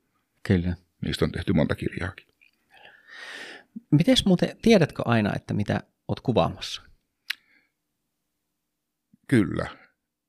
Ei, ei, ei sitä, sitä laitetta, ei, ne ei voi kuvata nyt vaan summamutikassa jonnekin, niin siinä ei varmasti ole yhtään mitään. Se on valtavan laaja alue, tuo, tuo maailmankaikkeus ja me, me, meillekin näkyvä osa taivasta on valtavan laaja, että kyllä mun pitää tietää. Mä luen aika paljon tieteellisiä julkaisuja, missä on, niin kuin, jos jossakin mainitaan vaikka, että siinä on niin kuin erittäin voimakas röntgenlähde ja on semmoinen röntgenkartta linnunradasta, mä käytän sitä paljon, koska tuota, se yleensä viittaa siihen, että siellä on supernova-jäännös. Ja niissä monesti lukeekin, että, että ei ole niin kuin visuaalista vastinparia vielä havaittu. Niin mä oon niitä kuvannut sitten aika paljon. Että sieltä on sitten löytynyt jotain. Mutta nämä on tämmöisiä hyvin vanhoja supernova-jäännöksiä, jotka sitten on diffusoituneet ja laajentuneet ja ohentuneet, että niitä on hyvin vaikea saada esille. Kyllä ne rupeaa näkymään, kun kun uhraa siihen verta ja hikeä ja kärsivällisyyttä. Eli jos suuntaa vaikka summan mutikassa johonkin suuntaan kameran, siellä ei välttämättä olekaan mitään. Sitten. On siellä tähtiä ja, ja sitten semmoinen muuten tuosta tuli mieleen, että se on tyypillinen kysymys, että kuinka kauaksi sillä näkee. Se on vähän hassu, koska tuota, se tietenkin riippuu valotusajasta. Ja noin visuaalisesti katsoen, niin voi päätellä, että sillä näkyy tietyn magnitudin kirkkauksia tähtiä. Mutta kun siellä on esimerkiksi jotain kvasaareja, mitkä on miljardien valovuosien päässä, jotka näkyy pisteinä, niin, niin niitä on melkein joka kuvassa. Ja maailman suurimmillakin teleskoopilla näkyy edelleenkin mitättöminä pisteinä, ne on niin kaukana, mutta niin kauas sillä näkee. Niin. Ja, ja sitten sit toinen, mitä niin kuin aina niin kuin teleskooppi, kuinka paljon se suurentaa. Siis se on ongelma se suurennus. Se on tuota, semmoinen teleskooppi on hirveän halpa valmistaa, jos on iso suurennus ja pieni halkasia. Ne markettiputket on just sellaisia ja sitten se pilaa monen tähtiharrastajan haaveet, kun ne vapisee ja horisee niin, että kuvasta ei saa mitään selvää. Jopa mainostaa, että tässä on 300-kertainen suurennus. Tarkoittaa sitä, että se on pelkkää tutinaa se, koska pienikin hiuksen heilahus saa sen vapisemaan aivan kauhealla tavalla. Semmoinen teleskooppi tässä on kallis, missä on iso halkasia ja vähän suurennusta. Ne, ne maksaa todella paljon. Eli, eli se on niin optiikan laista johtuen tämmöinen ilmiö. Ja, ja jokainen, joka haluaa alkaa harrastamaan, niin mä suosittelen kiikareita. Vieläpä semmoiset kiikarit, ne maksaa alle sen tosi hyvät tähtikiikarit. Niissä on kamerakierre siellä keskellä. Sitten myydään tällaisia, se on vähän niin kuin ongelmavapaa semmoinen monopodi, jossa on kamerakierre toisessa päässä ja sen voi venyttää ja lukita halutun pituiseksi, niin se on tukeva jalusta sitten. Niin esimerkiksi sillä näkee joku Andromedan galaksin tosi hienosti. Se täyttää koko näkökentän, se on valtavan laaja taivaalla. Samoin monet noista kohteista on isoja. Niin, niin tähtikiikareilla on hieno katsoa. Mä monesti johonkin menee, niin mä en rahtaa kuvauslaitteistoa mukana, se painaa ihan liikaa. Niin mä pidän vaan pieniä mökkikiikareita, semmoisia 50 millisiä. Niillä näkee tosi hienosti. Tuleeko sulla vielä käytettyä aikaa siihen, että ihan vaan tosiaan katselet sinne taivaalle, että ei tule välttämättä no, kuvattua? Se, se on, ne on astrograafeja, en niiden läpi oikeastaan voi katsoa. Se, moni pyytää, voi niillä katsoa, kun siihen vaihtaa semmoisen visuaalisen perän. Mutta tota, hirveän moni on pyytänyt, että hänen poika haluaisi katsoa teleskoopin läpi, että voisiko se kävästä siellä. Mä joudun aina kieltäytymään, kun se kamerasysteemi kyllä lähtee pois siitä ihan kymmenessä minuutissa. Mutta sen takaisin laittaminen se menee sitten viikko, kun se pitää uudelleen kalibroida ja säätää, niin kollimoida, eli optisen akselin kohtisuuruuden korjaaminen. Siellä ne virhemarginaalit on ihan olemattomia niin se joutuu tekemään sitten uudelleen, niin mä en sitten mielellään irrottele. Mm, niin, että älkää tulko kysymään multa semmoista. Kyllä. Enkä mä muutenkaan päästä ketään sinne observatorioon.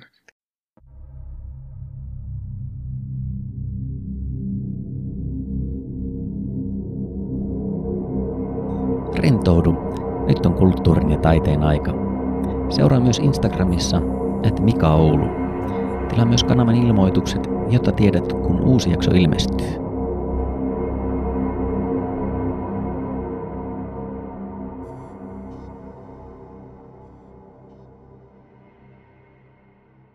Kuinka pitkä se prosessi yleensä on sitä avaruuskuvien ottamisesta, niiden julkaisemiseen ja sitten jakamiseen? No mä monesti vähän säästelen julkaisuja, että odotan jotakin hyvää ja sitten kun tulee jotain, se vaikka valitaan NASAn sivustolle, on niin astronominen, päivän astronominen kuva, no yleensä heidän omien luotainten ja muita, mulla on parikymmentä ollut niitä, niin se on aina iso julkisuuspaukku. Se tarkoittaa miljoonia katselukertoja Kyllä. ympäri. Se julkaistaan se 25 kielellä. Ja Siinä pää... nykyään enemmänkin.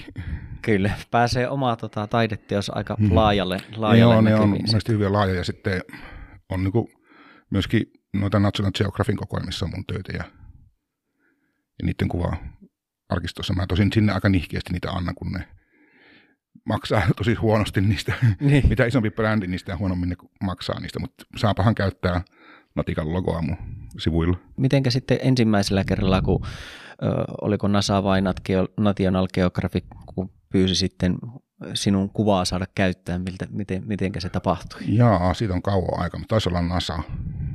Se oli tämmöinen, muistapa vielä sen kuvan nimenkin, se oli niin kuin Joutsenen kolme kuningasta, semmoinen kolmen ruudun mosaikki, jossa oli kolme semmoista vähän näkyvämpää kohdetta sommiteltu yhdeksi kokonaisuudeksi. Ja siitä on kyllä aikaa. Herra kuinka kauan siitä on? Varmaan parikymmentä vuotta. Niin, kyllä. No yllätyitkö sitten tästä? Joo, niin mä tosi, se oli ensimmäinen, niin asioita voi tehdä yhden kerran vai eka kerran. Niin, kyllä.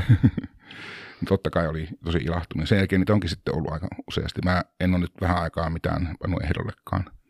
Kyllä. Sitten kun sanoit kuitenkin, että tota, jonkun verran teet kuitenkin tuota yhteistyötä sitten, vaikka ryhmätyö ei ollutkaan ehkä se mm. omi, omin juttu, ainakaan jos ei se mene just niin kuin sinun sääntöjen mukaan, niin, niin, mutta kuitenkin jonkun verran mainitsit tämän Brian Main muun muassa ja näin, niin mitä kaikkia, minkälaista yhteistyötä sä sitten teet tiedemaailman ja kuvataiteen ammattilaisten ja sitten näiden astronomien ja no se on tutkijoiden kanssa? Aika laajaa, koska niitä kuvia käytetään niin monessa, että niitä menee kuvatoimistojen kautta niin kuin eri printtituotteisiin ja Ja sitten liikkuva, niitä on käytetty elokuvissa ja televisiosarjoissa ja en mä edes aina seuraa niin tarkkaan, nämä on kuvatoimistot hoitaa sen. Ja, ja yksi ainoa kieltoalue mulla on, missä niitä ei saa käyttää. On käytetty muuten pornoelokuvassakin. Oho. se on joku, en, en muista, mikähän se oli, jotkut Venuksen analimisut tai joku, va, va, mitä, mitä nämä nimet nyt niillä on. Kyllä, kyllä. Mutta tuota, näin pätkän siitä, että kyllä se siellä oli taustalla. Mutta tuota, horoskooppien yhteydessä mä en anna käyttää. Se mä oon kieltänyt. Joo. Ja ne kuvatoimistot aina rutisee siitä, että ne myisi tosi hyvin. Mä, että en mä silti halua tulla liitetyksi tämmöiseen, tämmöiseen niin kuin, uskonnolliseen toimintaan. Kyllä. Eipä siinä mitään, että astro, astrologit käyttää ihan samaa tähtikarttaa kuin astronomitkin. Mm. Ainoa ero niissä tähtikartoissa on se, että ne käyttää samaa tähtikarttaa kuin ne on käyttänyt viimeiset pari tuhatta vuotta. Mm. Eli se jätättää kolme ja puoli kuukautta. Mutta Ne. eipä sillä ole koskaan ollut vaikutusta niiden ennusteiden tarkkuuteen, että eipä siinä sen enempää. Silloin kun ne sanoo, että Mars on vesimiehessä, niin se on ollut siellä kolme ja puoli kuukautta sitten, että Niin, se ei ole enää siellä. kyllä. No, m- m- miten tota, minkälaisia suosikkihetkiä sulla on sitten tai saavutuksia, mitä on tässä tähtikuvahana tullut? Kuulostaa aika tylyltä, mutta mä en hirveästi niin kuin piittaa semmoisista niin julkisuus. Ne on ihan ok ja ihan kivoja, mutta en, en mä niin kuin niistä erikoisemmin heilahda. Mä tekisin tätä, vaikka ei kukaan kattoiskaan niitä. Että se on mulle vähän erikoinen se asenne. Että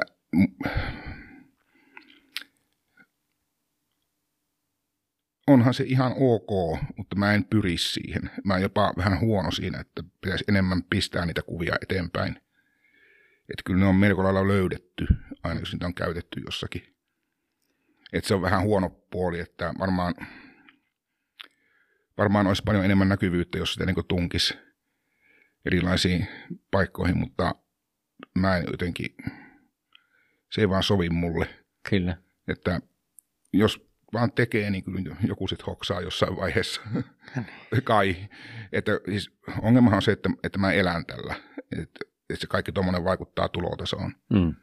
Että voisi enemmän puskea läpi niitä asioita, mutta, mutta se on mulle tosi vaikeaa.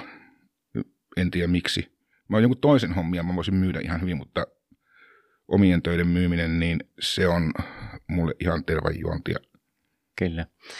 Mites tota, sitten jos ajatellaan sitä suosikkihetkeä, niin se varmaan sitten löytyy enemmänkin sieltä sitten omasta työhuoneesta tai jostain Kyllä joo, tämmöisestä. sieltä se löytyy, kun oivaltaa jotakin. Ja, ja sitten, että aha. No just tämä 3D-jutun oivaltaminen oli tosi semmoinen, miten mä sanoisin, silmiä avaava. Toi ihan uuden ulottuvuuden kirjaimellisesti tähän, tähän touhuun. Ja, ja se on herättänyt paljon huomiota. Että mulla on siellä eri, eri mittaisia animaatioita näistä tehty aika paljon. Mulla on YouTube-kanava, josta ne löytyy. Ja, ei, ne ei kaikki, mutta siellä on joitain ja ehkä, ehkä jotain satoja. Ö, muutaman kymmenen sekunnin tai minuutin pätkiä, jossa mennään sumun läpi tai ympäri. Ja on, ne on saanut aika paljon, silloin kun mä eka kertaa näitä julkaisin joskus 15 vuotta sitten, vai olisiko joku 12, on 15 vuotta sitä alkaa olla, ja niin ne kyllä meni niin kuin tosi median läpi, että ne oli kaikki Wired Magazine teki iso jutu ja tämmöisiä suuria media-alustoja, niin ne oli niin kuin tosi paljon tuli haastattelupyyntöjä ja näin, että mä en oikein osaa suhtautua semmoiseen. On se ihan kiva, mutta en mä kaipaa semmoista. Mm. Ja sitten tulee kauheasti sähköposteja ja kyselyjä. Itse asiassa toi Brianin tutustuminenkin meni niin, että se, mä julkaisin ekat tämmöiset stereogrammit, eli niin kuin tähtisumuista, jotka on niin kuin näennäisesti kuvattu kahdesta eri suunnasta, ja sitten kun ne katsoo tietyllä tavalla, niin ne paksahtaa keskelle 3D-kuvaksi, niin mä sain, ne kanssa kävi jonkunlaisen mediamylläkän läpi, niin mulle tuli valtava määrä sähköposteja, niin sitten yksi kaveri, joka allekirjoitti vaan, että Brai, joka nyt on kai yksi yleisimpiä miehen nimiä Mm. englanninkielisessä maailmassa, tai lyhenteitä, niin, niin se, mä huomasin, että kysyi jotain sellaista, että se täytyy tietää jotain asiasta, niin mä sitten hänelle vastasin. Sitten se kysyi lisää, ja sitten ne kysymykset rupesivat olemaan niin kuin viik- pari viikkoa meni, sen lähetteli uusia kysymyksiä, ja ne oli aina vaan tarkempia, ja sitten lopulta ne olisi pitänyt kirjoittaa suurin pieni novelli vastaukseksi, niin mä sitten sanoin, että, että kuka sä oot ja miksi sä haluat näin tarkkaan tietää näistä, niin sitten se lähetti linkin, niin se oli sitten tämä Brian May, mm. ja siitä asti me on niin kuin oltu melko säännöllisesti yhteyksissä. Ja hän jo ai, silloin ajat sitten ehdotti, että tehdään kirja niistä. Ja mä silloin kieltäydyin. Musta, musta ne ei ollut vielä valmiita. Mä oon aika itsekriittinen.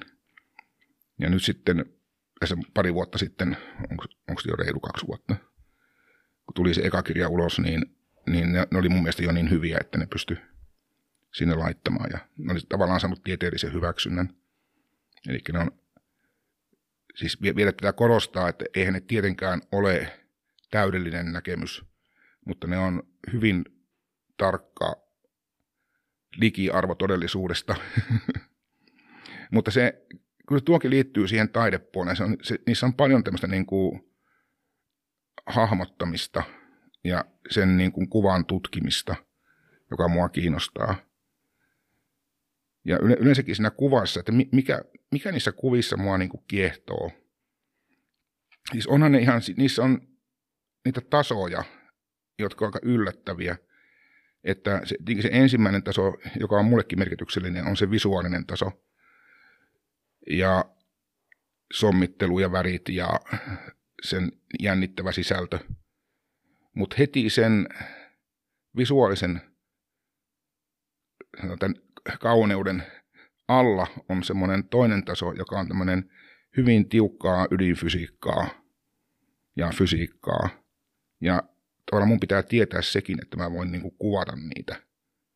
Ja sitten niiden kahden tason alla on vielä kolmas taso, joka on tämmöinen eksistentiaalinen taso, joka liittyy siihen, että ketä me ollaan ja mistä me tullaan ja mihin me ollaan menossa.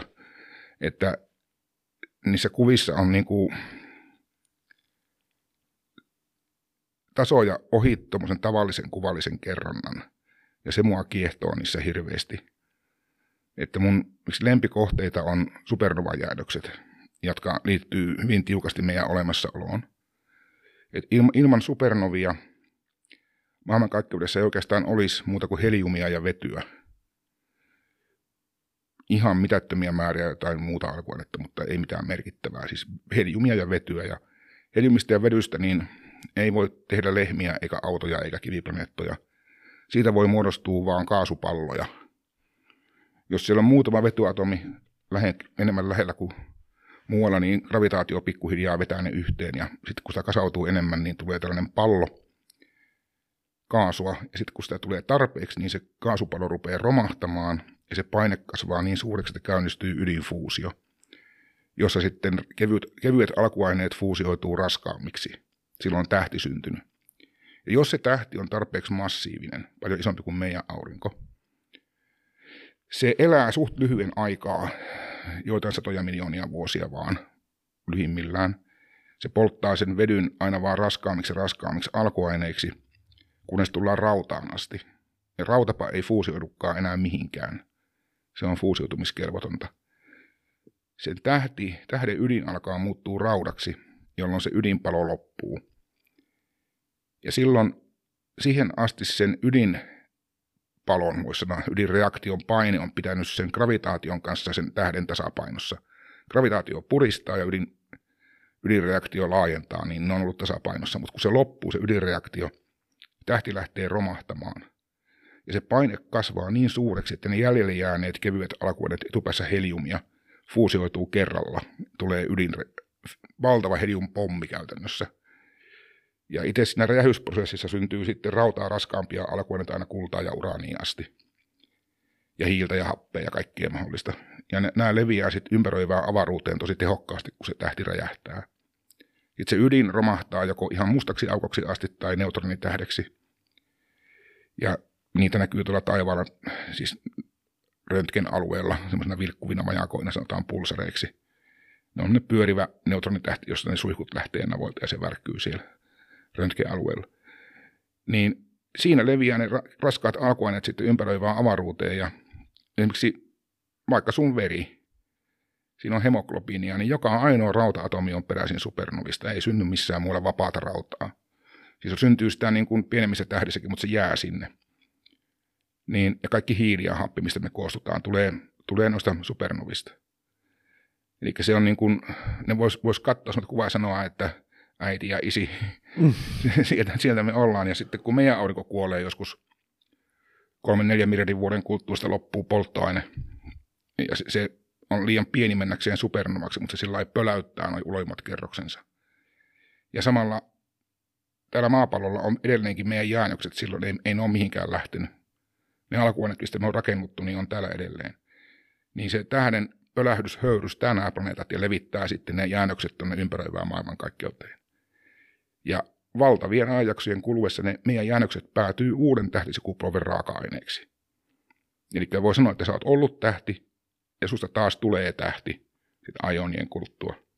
Siinä on sellaista kaunista symmetriaa ja suuren mittakaavan kierrätystä. Kyllä. Eli, eli se syvin taso on niin tätä luokkaa, että se liittyy ihan olennaisesti meidän olemassaoloon. Hmm. Mites kuinka paljon sitten sulla tulee opiskeltua näitä asioita? Varmaan joutuu päivittäin vai onko se jo tullut kaikki tämmöinen tieto? No eihän vai? sitä voi kaikkea tulla, mutta kyllä mä oon valtavasti lukenut ja mulla on hyvä muisti. Käytännössä unohda mitään tuommoisia. Niin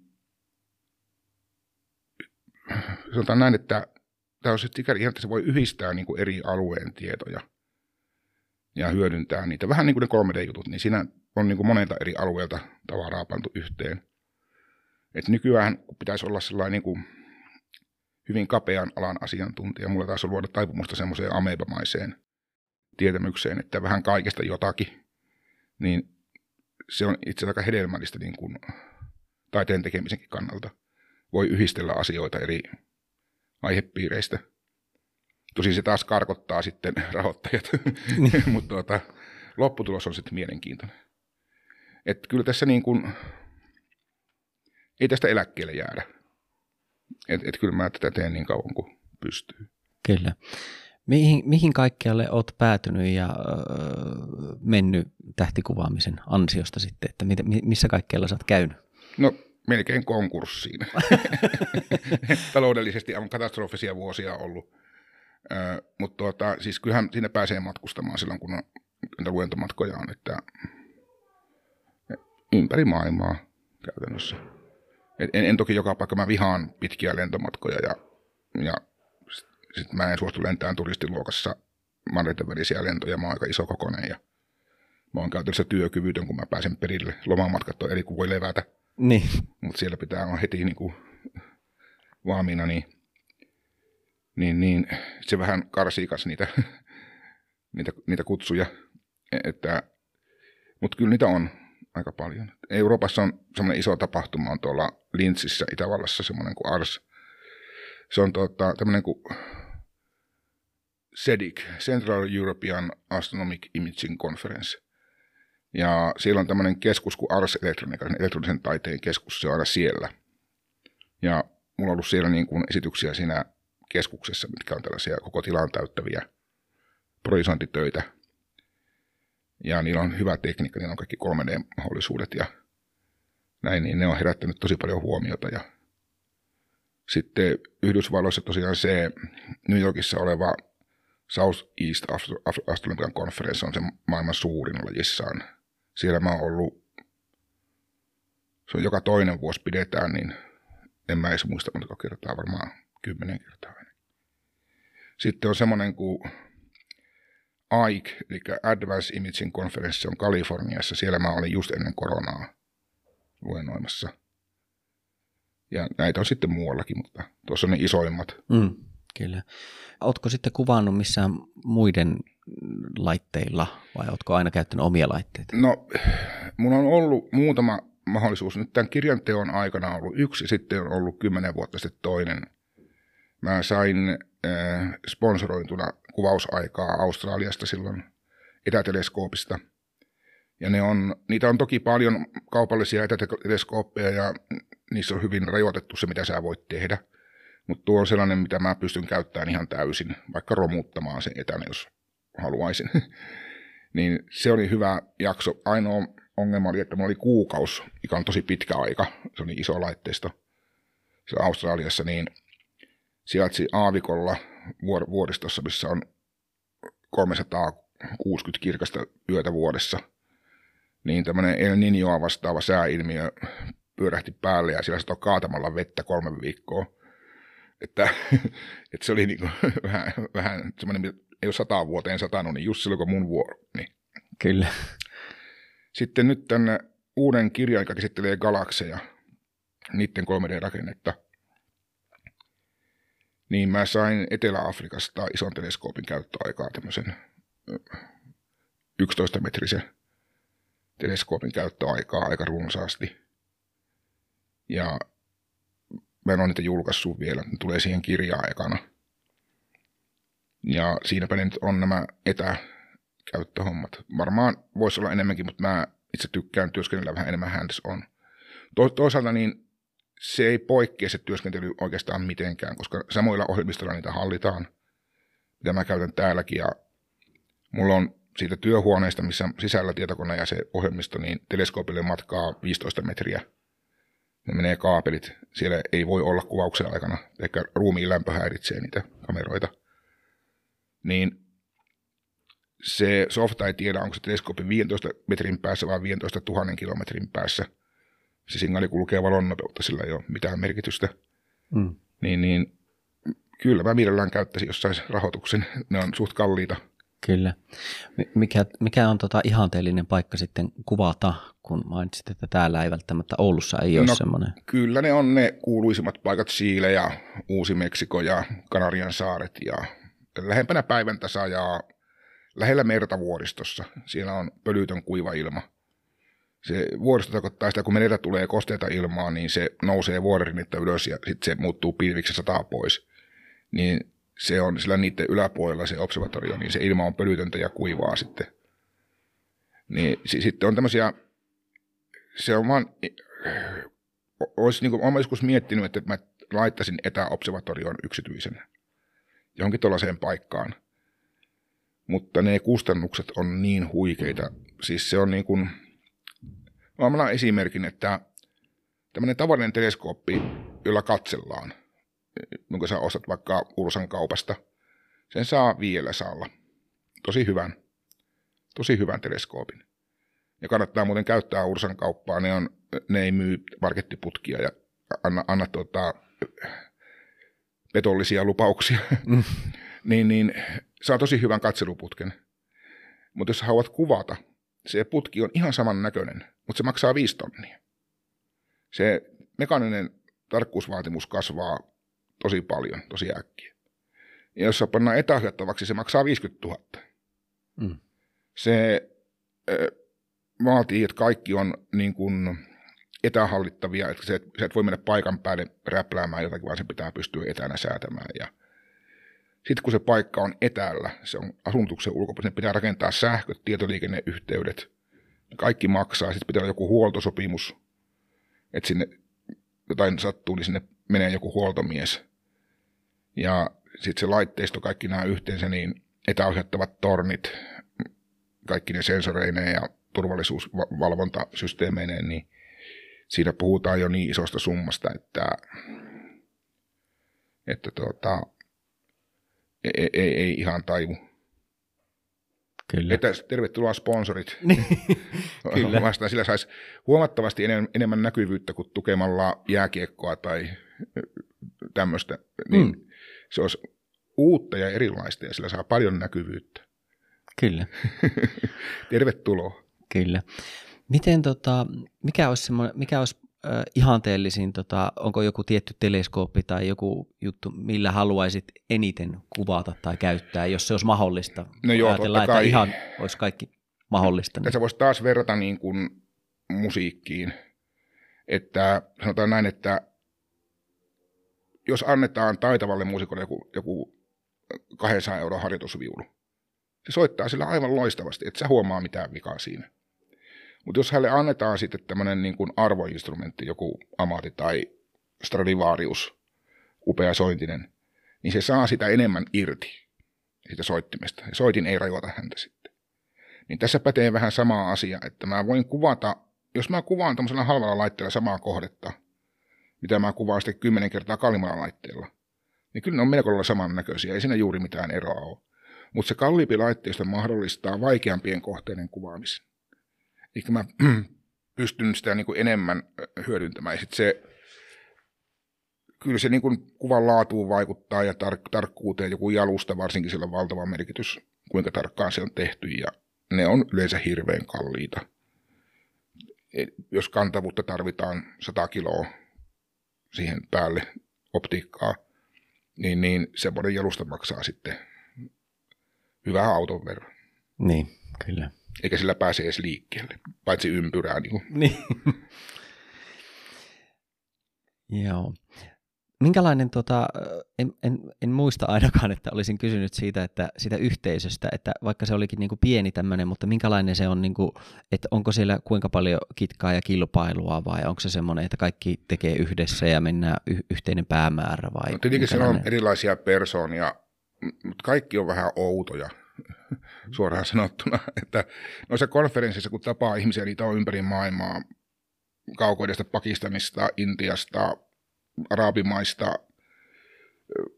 huippukuvaajia, tämmöisiä, niin kyllä kaikkia yhdistää. Ei sillä ole koskaan mitään riitoja mistään politiikasta tai uskonnoista tai tämmöisestä, että kyllä se on ihan, se varmaan yhdistää, että tämmöinen, tämmöinen työ, tai jollekin se voi olla harrastuskin, niin se ikään kuin siirtää tuommoista henkistä horisonttia aika lailla kauemmaksi, niin, niin kuin näkee asioita pikkusen eri kulmasta.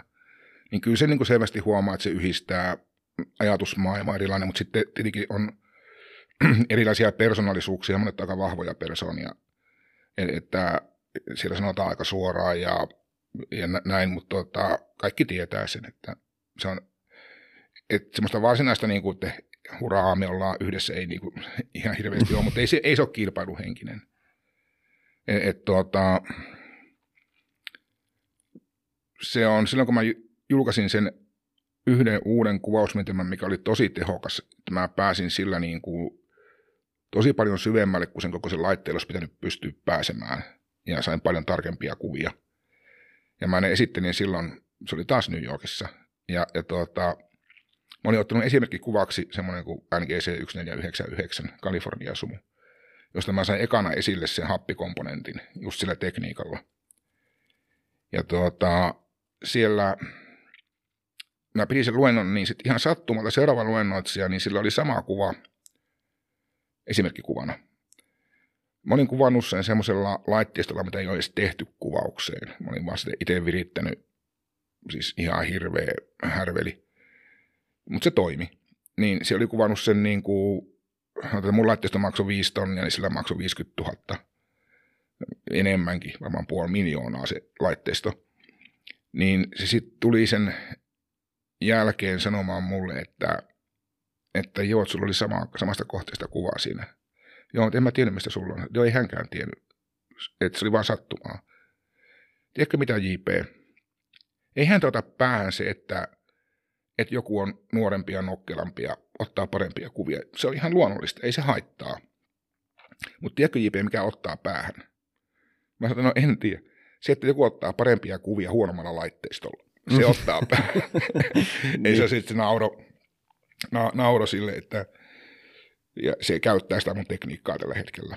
Ja. Vaikka olikin kova kriitikko aluksi. Se, se kuuluu tuohon tuon hirveän konservatiivista niin kuin kuvaamisen kannalta, joka on hyväkin asia, että se säilyy niin kuin puhtaana. Ja siellä tulee välillä tämmöisiä, no ei ehkä tuon tason kuvaajilla, mutta vähän, vähän niin kuin intohimoisilla kuvaajilla, mitkä ei ole vielä ihan siellä – niin tällaisia manipuloidaan omia kuvia ja vähän saatetaan tehdä vilunkia, niin kuin ottaa palanen jostakin muualta. Ne tahtoo jäädä kiinni siitä aina ja kyllä se on kauheata. Se, se on, se, ura on täysin ohi ja se, se on niin kuin hirveä ristiinnaulitseminen. Niitä on harvoin, mutta niitä on, aina jonkun vuoden välein tapahtuu tämmöisiä, että, että niin kuin halutaan oikasta asioita, niin se on, tulee ihan sydäntä särkeä, kun ne, ne ei ole mitään nuoria kavereita ja Mm. Niin, ja jos ne ei kerro, että, mit, mit, että ne on tehnyt. Ei, kun ne jää niin, sitten kiinni niin, siitä niin, aika nopeasti. Mäkin näen heti, jos siellä on jotain tehty. Että kun on tehnyt tarpeeksi paljon, niin tunnistaa kyllä. Mm. Sitten sit tuota, semmoinen, että tämä ei ole mitään nuorta porukkaa. Et ne on, tässä on niin pitkä oppimiskäyrä, että yleensä ne niin huiput alkaa olla tämmöisiä yli 70 paljon yli, lähempänä 80. Ja tietenkin siinä vaikuttaa eri maiden kulttuurikin, että Amerikassa tehdään pitkää työ, työtä sitten vasta eläkkeellä aikaa, mutta nämä on kuvannut kyllä siis kymmeniä vuosia. Mm. Ihan, ihan että se, se, on hidasta, että siinä pääsee niin kuin, pääsee niin kuin sisälle siihen ja näin, näin että mutta yllättävän vähän siellä on, siellä niistä siviiliammatteja on tietenkin ihmisillä niin yllättävän iso osa on radiologeja. Se, nähtävästi se on saman tapaista se heikon signaalin tulkitseminen kuin tässäkin. Niin. Että se, niin kuin, siellä on yllättävän iso osa. Että, että vasta kuvataidetaustaa ei harvalla on. Että mä en ainakaan tunne oikeastaan ketään. Ne on, tekee hyviä kuvia, siis teknisesti aivan, aivan pöyristyttävän hienoja ja, ja myöskin kuvallisesti, mutta ne, he ei suhtaudukaan siihen kuvataiteena. Mm. Että se on, No mi- miten sitten, kuinka paljon sinä samaistut sitten niin kuin muihin luontokuvaajiin tai sitten kuvataiteilijoihin ja koet niin kuin sitä no, kuuluvasi siihen? Kyllä mä oon ollut luontokuvaajien tilaisuuksissa luennoimassa Suomessa, Kuusamossa ja Helsingissä oli Finlandia talolla vuoden luontokuva. Lu- Mä olin siellä luennoin astronomisesta luontokuvauksesta, että kyllä, kyllä se niin kuin ihan luontokuvausta on. Mm. Siitäkin on varmaan eri mielipiteitä, mutta mä nyt en piittaa juurikaan ihmisten mielipiteistä. ja, niin, tuota, ja sitten kuvataidepuoli, niin se on mulle kuvataidetta ja sillä siisti. En mä, en mä kaipaa siinäkään kenenkään siunausta. E- Että tämä on kuvan tekemistä ja näissä kuvissa on sisältö ja se on mulle itse ilmaisun muoto. Mä teen sen omalla tavallani, vaikealla tavalla, mutta teen silti. Että enkä mä kaipaa siinä niin kuin mitään sädekehää pään päälle sen takia. Mä, mä, mä en voi sietää noiden apurahoja. Mä joskus yritin tehdä niitä ja hakemuksia ja katsoin, mitä siinä on kirjoitettu muut semmoista älytöntä liirum, laarumia. Mä että kukaan näitä edes haluaa lukea. Lukeeko näitä kukaan? Se on toinen asia. Ja sitten se sisältö on ihan niin kaukana siitä todellisuudesta, mikä, mitä se sitten on se työ. Niin, niin mä tein yhden hakemuksen, mä panin siihen, että katsokaa mun kuvat läpi ja arvioikaa sen perusteella, onko tämä rahoittamisen arvosta. Mm. Kyllä. Niin, si- siinä se, en mä niistä voi sen enempää kertoa. niin, kyllä. Panin lyhyen kuvauksen itsestäni ja, ja hyvin lyhyen CVn. Ja, ja tuota, eipä se tietenkään mihinkään mennyt, Niin. niin. mutta, mutta siis se on, niinku, se, se on musta niin kauhean nöyryttävää ja semmo, Mm. mm. semmoisen niinku keksimällä keksiä tuommoista kuvailevaa sisältöä se työstä. Mm. Kattokaa ne kuvat, Niin, kyllä. tuotanto, niin sen pitäisi nyt kertoa, että missä tässä mennään. Kyllä. E- Että kyllähän mä voin palkata jonkun runoilijan ki- kirjoittamaan niistä jonkun selityksen, mutta ei sillä ole mitään tekemistä todellisuuden kanssa. Niin. En tiedä, ehkä mä oon vähän, vähän niin kuin turha ankara siinä, mutta se jotenkin tuntuu väärältä. Kyllä. Mutta oot saanut kuitenkin ammatin luotua itsellesi Olen tästä. joo, kyllä. Että, tota, Ja itse rahoitan nämä kyllä, hankinnat ja muut, että mulla on osakeyhtiömuotoinen. kyllä. Mites, mitä mieltä sä oot sitten ö, yleisön tämmöistä, kun kiinnostus on kasvanut erityisesti tämmöiseen niin kaupalliseen avaruusturismiin ja tämmöiseen juttuun, niin, niin oletko kiinnostunut itse tai mitä oot yleisen mieltä siitä? No, en hirveästi ole kiinnostunut.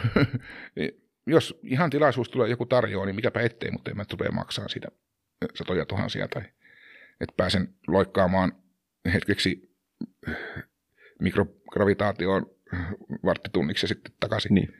En, en ole ihan, ihan siitä kiinnostunut. Että, mutta tota, onhan se hieno homma, että se yleinen mielenkiinto herää ja toivottavasti se laajenee vähän, vähän enemmänkin, että, että sirkushuveja on hauska olla, mutta tota, se, siinä takana on aina sitten isompi totuus, että mitä enemmän ne saa jonkun väestön innostumaan ja tekemään noita vaikka loikkia, niin sitä enemmän rahoitusta riittää niin kuin avaruustutkimukseen ja tämmöisen. Kaikki nämä liittyy toisiinsa. Mm. Va- vaikka ei mulla niin kuin siinä niin hirveitä intohimoja ole, että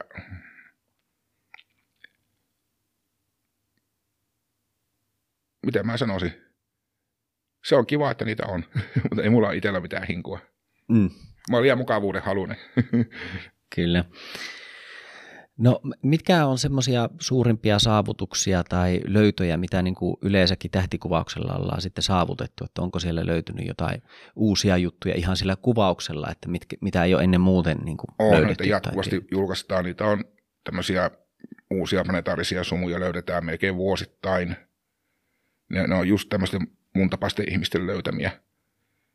Ja tällaisia on tosi paljon mä en niitä tietoisesti tai varsin etsi, mutta tuota, mulla on eri motivaatio. Mutta tuota, jos niitä tulee, niin onhan se ihan kiva. Että on tällaisia uusia havaintoja. Kaikkihan ei edes auttaa sitten tiedettäkin, mutta, mm. mutta tuota, kyllä tämä mulle on niin kuin kuvataidetta, että ei sillä ole siihen kauheita motivaatiota. Mm. Kyllä. Vielä puhuttiin vähän tuosta, että erilaisia aallonpituuksia ja sitten näitä värispektrejä ja ne voi paljastaa sitä tietoa sieltä kohteesta, niin mitä, mitä kaikkia tietoa niistä pystyy sitten saamaan näillä tämmöisillä? No ainakin se, että mitä alkuaineita siinä on, tai riippuu mitä kuvaa, että mä en kuvaa esimerkiksi heliumia, sitä on hyvin vähän lähinnä jossain planetaarisissa sumuissa. Mutta tuota, en mä ole siihen hirveästi perehtynyt edes, koska ei se niin kuin, mua kauheasti liikuta. Mm. Ja pitää, pitää tuoda semmoinen asia esille tässä, että siis mähän kuvaan vaatimattomalla laitteistolla ja sitten kun on olemassa tosi isoja ammattilaitteistoja maailmalla, miljardien arvoisia ja avaruudessakin, niin, niin tähän liittyy semmoinen juttu. CNN toimittaja haastatteli mua pari vuotta sitten, silloin kun se julkaistiin tämä iso panoraama. Mm. Niin sen ensimmäinen kysymys oli, ja me oltiin Zoomilla yhteydessä, se oli just korona-aikaa. Zoomilla yhteydessä ensimmäinen kysymys oli, että no mikä näistä sun kuvista nyt tekee niin ihmeellisiä, kun on olemassa tällaisia miljardien laitteistoja maassa ja avaruudessa, jotka kuvaa näitä samoja juttuja. Eikö ne tekisi tämmöistä kuvaa niin kuin tosta vaan? Valtavia laitteistoja. Niin se aika provosoiva kysymys. Ihan niin, kyllä. Sitten mä sanoin sille, että noin teknisessä mielessä sä oot ihan oikeassa. Mutta todellisuudessa semmoista ei tule koskaan tapahtumaan, että ne kuvaisi tämmöistä kuin mä kuvaan. Ja se johtuu siitä, että nämä sinänsä arvokkaat laitteistot, millä on paljon tieteellistä käyttöä, niin niistä kilpaillaan armottomasti kuvausajasta. Ne myöntää kuvausaikaa ö, eri tutkimushankkeisiin ja muihin, ja siellä lasketaan minuutteja. Semmoista ei tule koskaan tapahtumaan, että ne myöntäisi edes tunnin kuvausaikaa semmoiseen tarkoitukseen, jonka ainoa päämäärä on paljastaa kosmista kauneutta ja runoutta. Sitä ei tule tapahtumaan. Ja toinen asia on, että mä pystyn käyttämään yhteen kohteeseen määrättömästi aikaa. Nämä isot laitokset ei pysty. Ne kuvaa hienoja kuvia, niitä on siis ihan, ihan järkyttävän hienoja kuvia. Mutta ne niin ne ei pysty kuvaamaan semmoisia kuvia kuin mä kuvaan, ja, ja, ja mä en taas pysty kuvaamaan semmoisia kuin ne kuvaa. Eli meillä on ihan oma, oma ekologinen lokero tässä Kyllä. systeemissä. M- Miten tota, ootko vielä, kun tämä AI on paljon ja ää, tota, tekoälyjuttu alkanut ottamaan paljon niin kuin, tuulta allensa, niin ootko jo hyödyntänyt olen, jollakin lailla? Olen, olen. Mulla on maksullinen versio. Okay. Mä käytän sitä, kun mä sairastin, niin mä jäin sen kirjan kirjoittamisessa aika lailla jälkijunaan. En, en vaan pystynyt tekemään töitä, mä olin niin kivuissani. Niin nyt kun mä oon sitten ottanut, niin mä olen aika lailla opetellut käyttää sitä tässä nyt tämän kesän ja kevään, kevä, kesän ja syksyn aikana tai syyskesän aikana. Ja se on osoittautunut loistavaksi työkaluksi ja apuvälineeksi, että mä oon opetellut, miten sen kanssa keskustellaan, miten, miten sille määritellään tehtäviä, että se, se on ihan jännä. Niin, vähän niin kuin viisivuotias, joka osaa paljon, mutta ei oikein hallitte itseänsä, niin sitä pitää tarkasti kertoa, mitä sä haluat niin mä teetän sen sillä miksi tekstipohjat. Se tekee virheetöntä englantia ja virheetöntä suomea. Se ei tee yhtään virheitä. Se on aika jännä. Joku Google-kääntäjät, ne sekoo jossain sanan kaksoismerkityksissä, mutta tuo ei. Ja ne on nopeita. Niin mä esimerkiksi annan tehtäväksi sille, että teet, eikö mä sanoin sille, että lue kaikki läpi, mitä mä oon kirjoittanut. Annoin muutama osoitteen, eti mun kirjoittamat. Se sanoi sekunnin päässä, että ok, hän on lukenut. aina, aina hätkähtää. Ja, ai niin. Sitten mä sanoin, että tuota samalla tyylillä teksti, ja mä määrittelin, niin kuin, aluksi mä liian isoja palasia, se sitten teki vähän omiansa, mutta mä sanoin, että niin kuin, aina annoin yhden taskin. Niin se kirjoitti niin kansantajuista tekstiä jonkun sumun rakenteesta. Se kirjoitti tosi hyvin. Niin se vielä kysyy, kun mä sanoin, että tee mun tyyliä, että tekeekö hän samat kirjoitusvirheetkin. Mä että älä. se oli, mä että vinoileeko se. Niin, niin tuota, sitten kun se kirjoitti niitä, niin sitten mä luen ne läpi. Se on tosi hyvää kieltä. Ja sitten siellä on monesti ihan puuta heinää seassa. Se, jos ei se oikein tiedä, niin se keksii sitten. Vähän niin kuin viisivuotias. Niin mä sitten sanoin, että, että tämä oli muuten hyvä, mutta tässä on tämmöinen virhe. Se on oikein. Mä että ei ole, kun tämä on ihan puuta heinää. Tämä on ihan väärin. Voisi olla oikeinkin. Mä että ei voi, kun tämä on väärin. niin sillä on niin kuin hyvin vaikea sitten myöntää olevansa väärässä. Kyllä se sitten, niin kuin, no hän kirjoittaa sen uudestaan. Sitten se kirjoitti uudestaan, sitten se oli oikein, kun mä sanoin, että, tai kirjoitin sille, että ne on näin. Niin sitten sit se osaa tehdä viitteitä, niin sitten mä oon pätkiksi, koska mä sitten osaan laittaa sinne viitteet. Mm. Mutta tota, se on aika hauska, se on tosiaan niin kuin viisivuotias, että se inttää ja, ja ei myönnä olevansa väärässä, vaikka se olisi. Ja se on jotenkin melkein suhtautuu siihen elävänä olentona. Samoin niin tämmöisiä taittoja jonkun sivun. Tai että mä oon että tee mulle ehdotuksia – näillä kuvilla ja niin klassisen suunnitelman mukaan tasapainoinen sivu. Pang, mulla on viisi vaihtoehtoa. Sitten mä, mä otan valinnut jonkun, sitten mä pikkusen ehkä muuta jotakin. Kyllä se nopeuttaa. Ja, ja tuota, se on hyvä niissä ja tekee tosi siistiä tekstiä.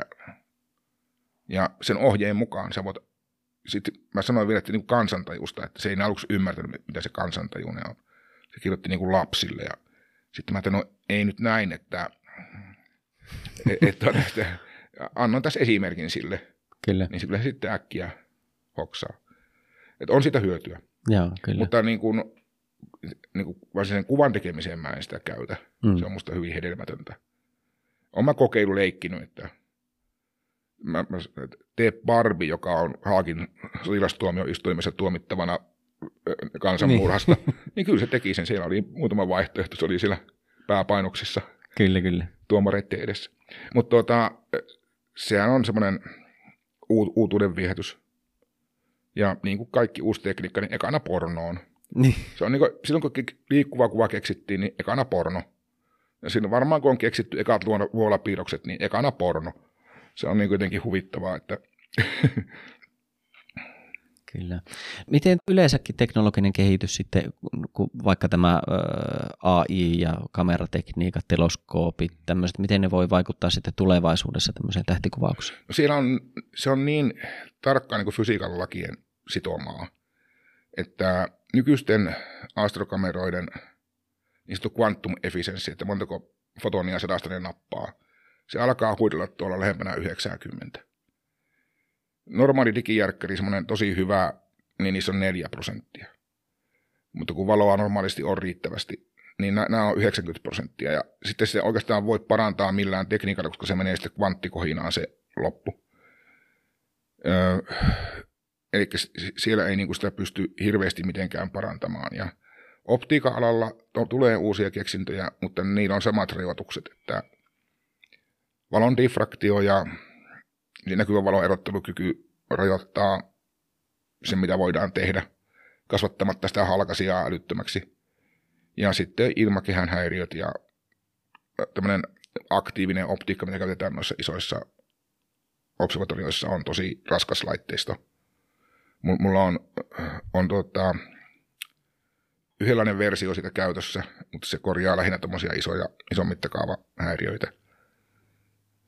Mutta tuota, se, te, se, se, tekniikka kehittyy tosi huonosti. Ja se valokuvaus ei ole itse kauheasti muuttunut sitten 1900-luvun alun jälkeen. Edelleenkin valotetaan jollekin. Filmi on vaihtunut digitaaliseen alustaan ja sillä on omat etunsa. Ja, mutta se perusfysiikan lait sillä säilyy, että et en näe siinä ihan äkkiä mitään hyppäyksiä, koska tuota on ma- ma- vaikea parantaa. Nuo laitteet on, ne on mekaniikkaa ja sitä ei oikeastaan voi ton paremmin tehdä ilman, että ne kustannukset räjähtää sitten mm. taivaan tuuliin. korjausmekanismit on olemassa ja ne toimii hyvin ja ne on kohtuuhintaisia. No. En, en näe semmoista ihan, mikä mullistaisi, että, että kännykän laitteella saa, saa tuota minuutissa vala, valastua saman verran kuin sadassa tunnissa puolen metrin teleskoopilla. Niin, kyllä. No m- miten sitten, minkälaisia mahdollisuuksia on niin kuin yleensäkin sitten tähtikuvauksen alalla? Mitä, mitä tulevaisuudessa tulee ala pitämään, jos ei ajattele tuota teknologiaa tai muuta, mutta mitä siellä voi tulla? No se tietenkin riippuu niistä ihmisistä, jotka sitä tekee, että ihmiset tekee niitä innovaatioita. Mm. Että niin bisnesalueena tämmöinen astronominen kuvaaminen on aivan olemattoman pieni. Että yleensä nämä firmat, mitkä tekee optiikkaa ja kamerat, ne tekee yleensä militaarioptiikkaa kanssa.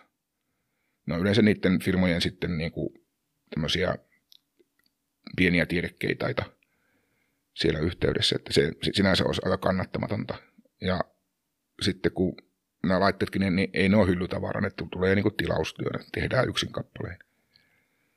Ei puhuta isoista määristä. Pitkät toimitusajat. Siksi käytetystä voi saada enemmän rahaa kuin uudesta. Koska jos nyt käytetty, niin toinen saa sen heti. Mm.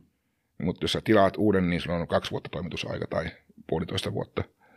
Niin, niin sitten on kaupalliset teleskoopit, jotka on ihan, ihan ok. Niissä on vähän lyhyemmät toimitusajat, mutta vähänkin isompi laitteisto, niin ne on tilaustyötä. On niitä ihan isoja valmistajia, jotka tekee niin kuin kaupallisia teleskooppeja, tekee se kuluttajakäyttöön kanssa jotain.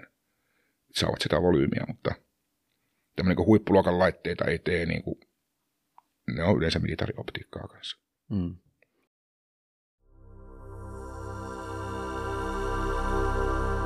Ole taidetreffeillä, rentoudu. Nyt on kulttuurin ja taiteen aika.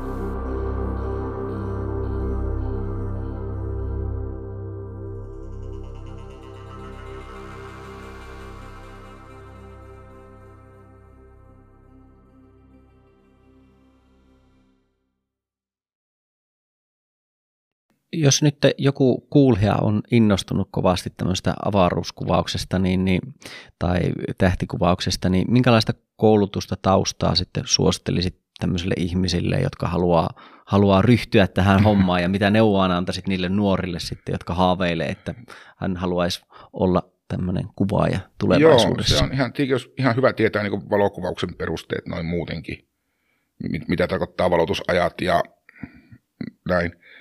Nekin kyllä, ne oppii kyllä, ne, se nyt ei ole ihan mitään hirveän vaikeaa. Itse muuta kysytään tuota aika paljon, mutta se kysymys, kysyjä on monesti hyvin erilainen. Se on, mä saan mä monta kertaa vuodessa tämmöisen tyypillinen, tyypillinen amerikkalainen firmansa myynyt, jäänyt eläkkeelle, rahaa on paljon, että hän on aina ihailut tätä astronomista kuvausta, että hän haluaa alkaa kuvaamaan. Se kysyy neuvoa. Se kysyy, että kerro mulle, mikä on paras jalusta, paras optiikka paras kamera ja parhaat softat, mitä rahalla saa. Hänellä on 500 000 budjetti tai 50 tai 100 000 budjetti. Mä yritän selittää sille, että se ei, ei se mene näin. Että, että ne, missä jalusta kun tulee, se on tehty ammattikäyttöön, sen mukana ei tule oikein mitään manuaalia. Se on nippujohtoja, missä ei ole edes liittimiä. Ne pitää itse tehdä. Ja niiden toimitukset on pitkiä ja niiden se käyttö on tosi monimutkaista ja vaatii paljon kokemusta. Että kelle tahansa, joka aloittaa, niin mä suosittelen, että hankkii rahoista riippuen, kuinka hyvä digijärkkäri on varaa ostaa. Ostaa niin hyvän kuin varaa on. Ja hankkii siihen sen kittilinssin lisäksi niin yhden lyhyt polttovälisen objektiivin kiinteä polttovälisen, mahdollisimman hyvä, hyvälaatuisen. Vaikka 20 milliä polttoväli tai 15 milliä.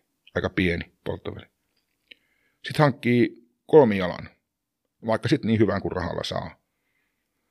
Ja that's it.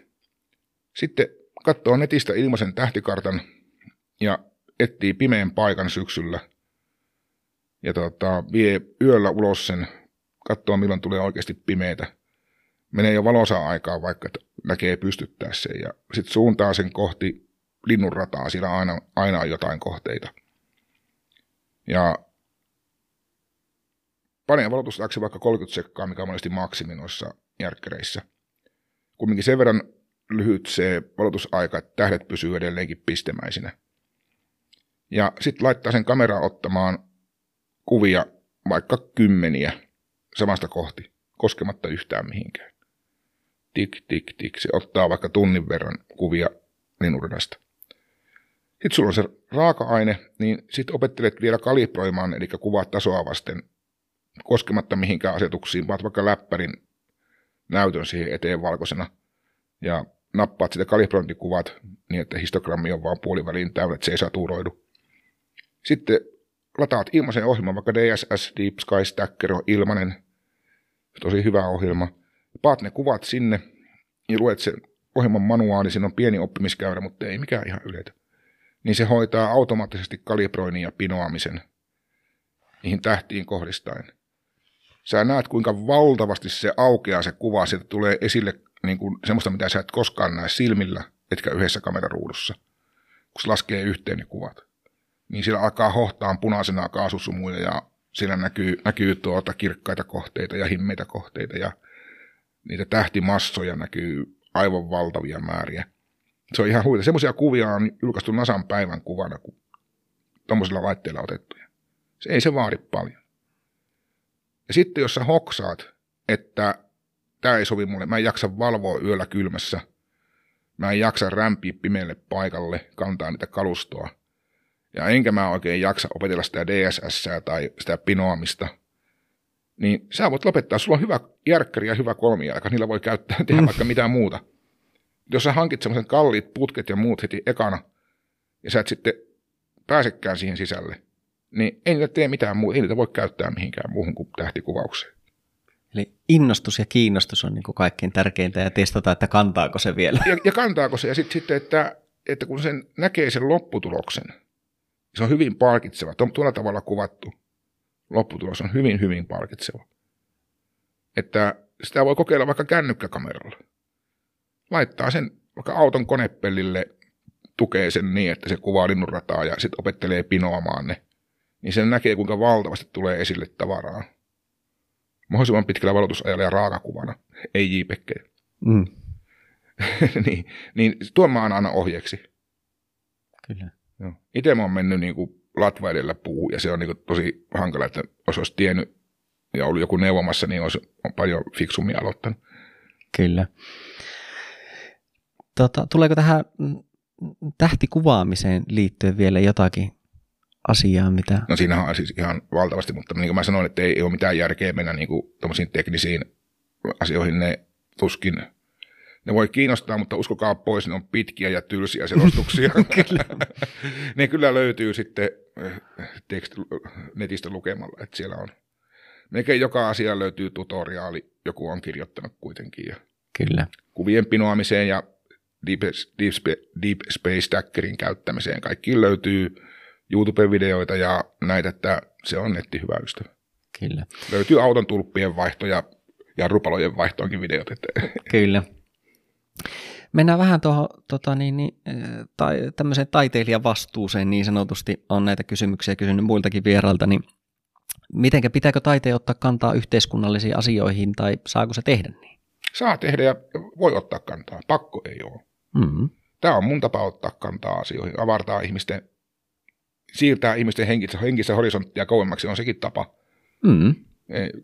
Nä, näyttää, missä me eletään. Niin Kyllä. se ehkä, ehkä rauhoittaa ihmisiä jollakin tavalla. Kyllä. Minkälaisia tunteita tai, ja reaktioita sä sitten haluat teoksilla tuottaa?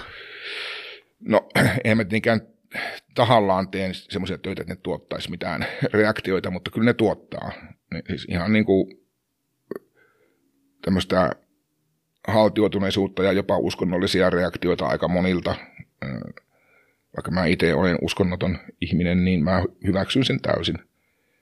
Kukaan kukainenkin saa löytää sen omansa, mistä haluaa. Ja kyllä ne herättää paljon tunteita ja, ja kysymyksiä ja mielenkiintoa. Että kyllä siellä moni näkee samoja, mitä mä näen. näitä kerroksellisuuksia, että tämmöinen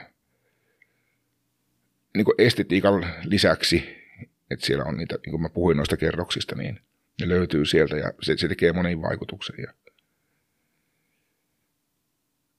kyllä se on, se on yksi tapa vaikuttaa maailmaan sekin. Kyllä. Ei välttämättä kauhean tehokas, mutta onpahan tapa. Mm, kyllä. No mikä on taiteilijan vastuu? No kyllä taiteilija vastaa vaan itselleen. Mä, mä ainakin teen niin. Tietenkin se loukkaa läheisiä ja ystäviä ja muita, mutta sille ei voi mitään. Mä oon, siis niin kuin, tämmöisen, tämmöinen tekeminen ei tule ilmaiseksi. Se, ne joutuu uhraamaan jotakin aina. Kyllä. Niin se, se vastuu on, se täytyy niin kuin karistaa. Jos alkaisin kovin vastuulliseksi, niin en mä voisi tehdä tätä. Mm. No mikä on taiteen päämäärä? Se on itseisarvo, siltä ei olla päämäärää. Että totta kai mulla on omia päämääriä, mutta ne ei ole taiteen päämääriä. Että Kyllä. Se on, jokainen voi asettaa senkin itse, jos haluaa, mm. mutta, mutta ei taiteella sinänsä ole päämäärää. Kyllä. Mitä seurauksia voi taiteella olla? Pahimmillaan verilöyly. jos jos tuota polttaa Koranin taideteoksena, niin kyllä siinä voi tulla ongelmia. Mm. Ja vaikka se on osa ilmaisuvapautta, niin en suosittele. Ja, ja parhaimmia seurauksia voi olla pelastaa jonkun hengen.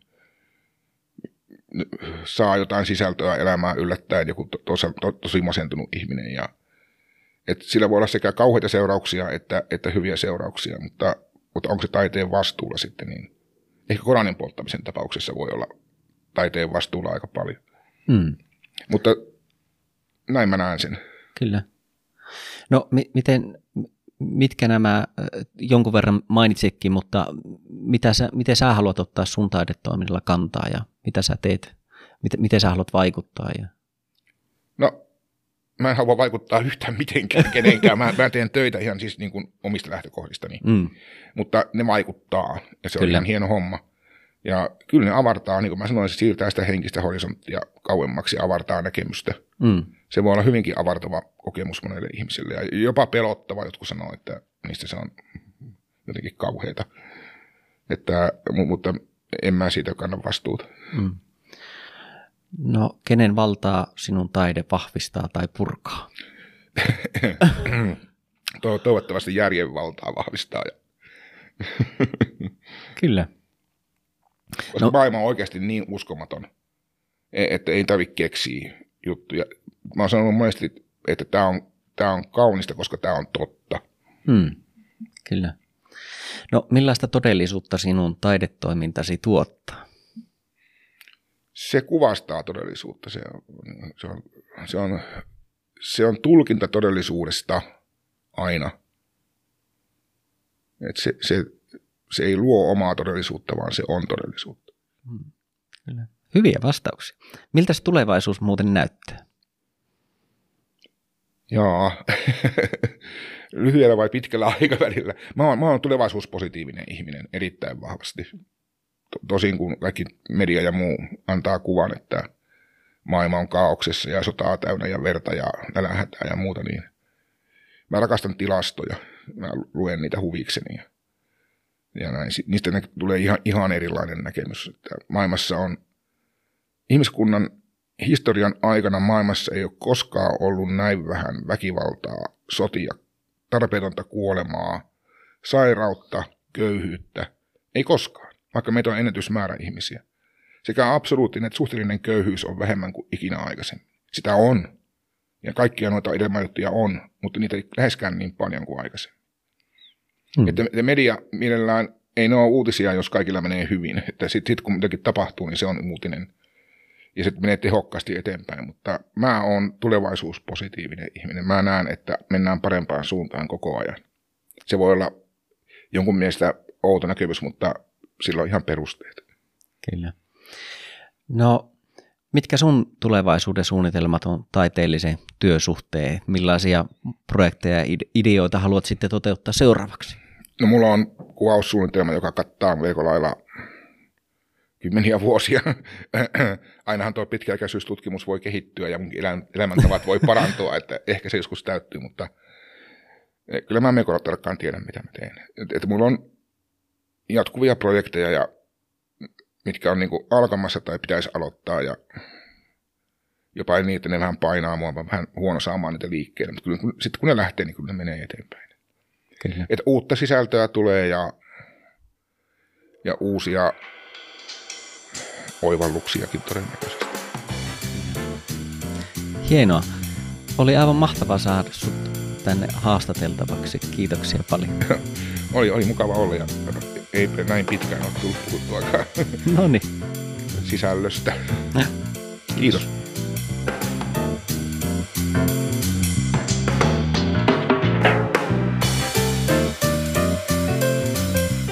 Olit juuri taidetreffeillä ja kuuntelit J.P. Metsävainiota. Toivon, että tämä hetki tähtisumujen mielenkiintoiseen maailmaan oli sinulle nautinnollinen. Ehkäpä tämä keskustelu herätti sinussa uusia ajatuksia ja kenties sait oppia jotain uutta. Mikäli haluat jättää minulle palautetta, niin sulta osoitteeseen mikaoulu.com. Muista myös tilata Mika Oulu taidetreffit, jotta saat ilmoitukset tulevista jaksoista. Seuraa myös Instagramissa at. Kiitoksia ajastasi ja kuulemiin.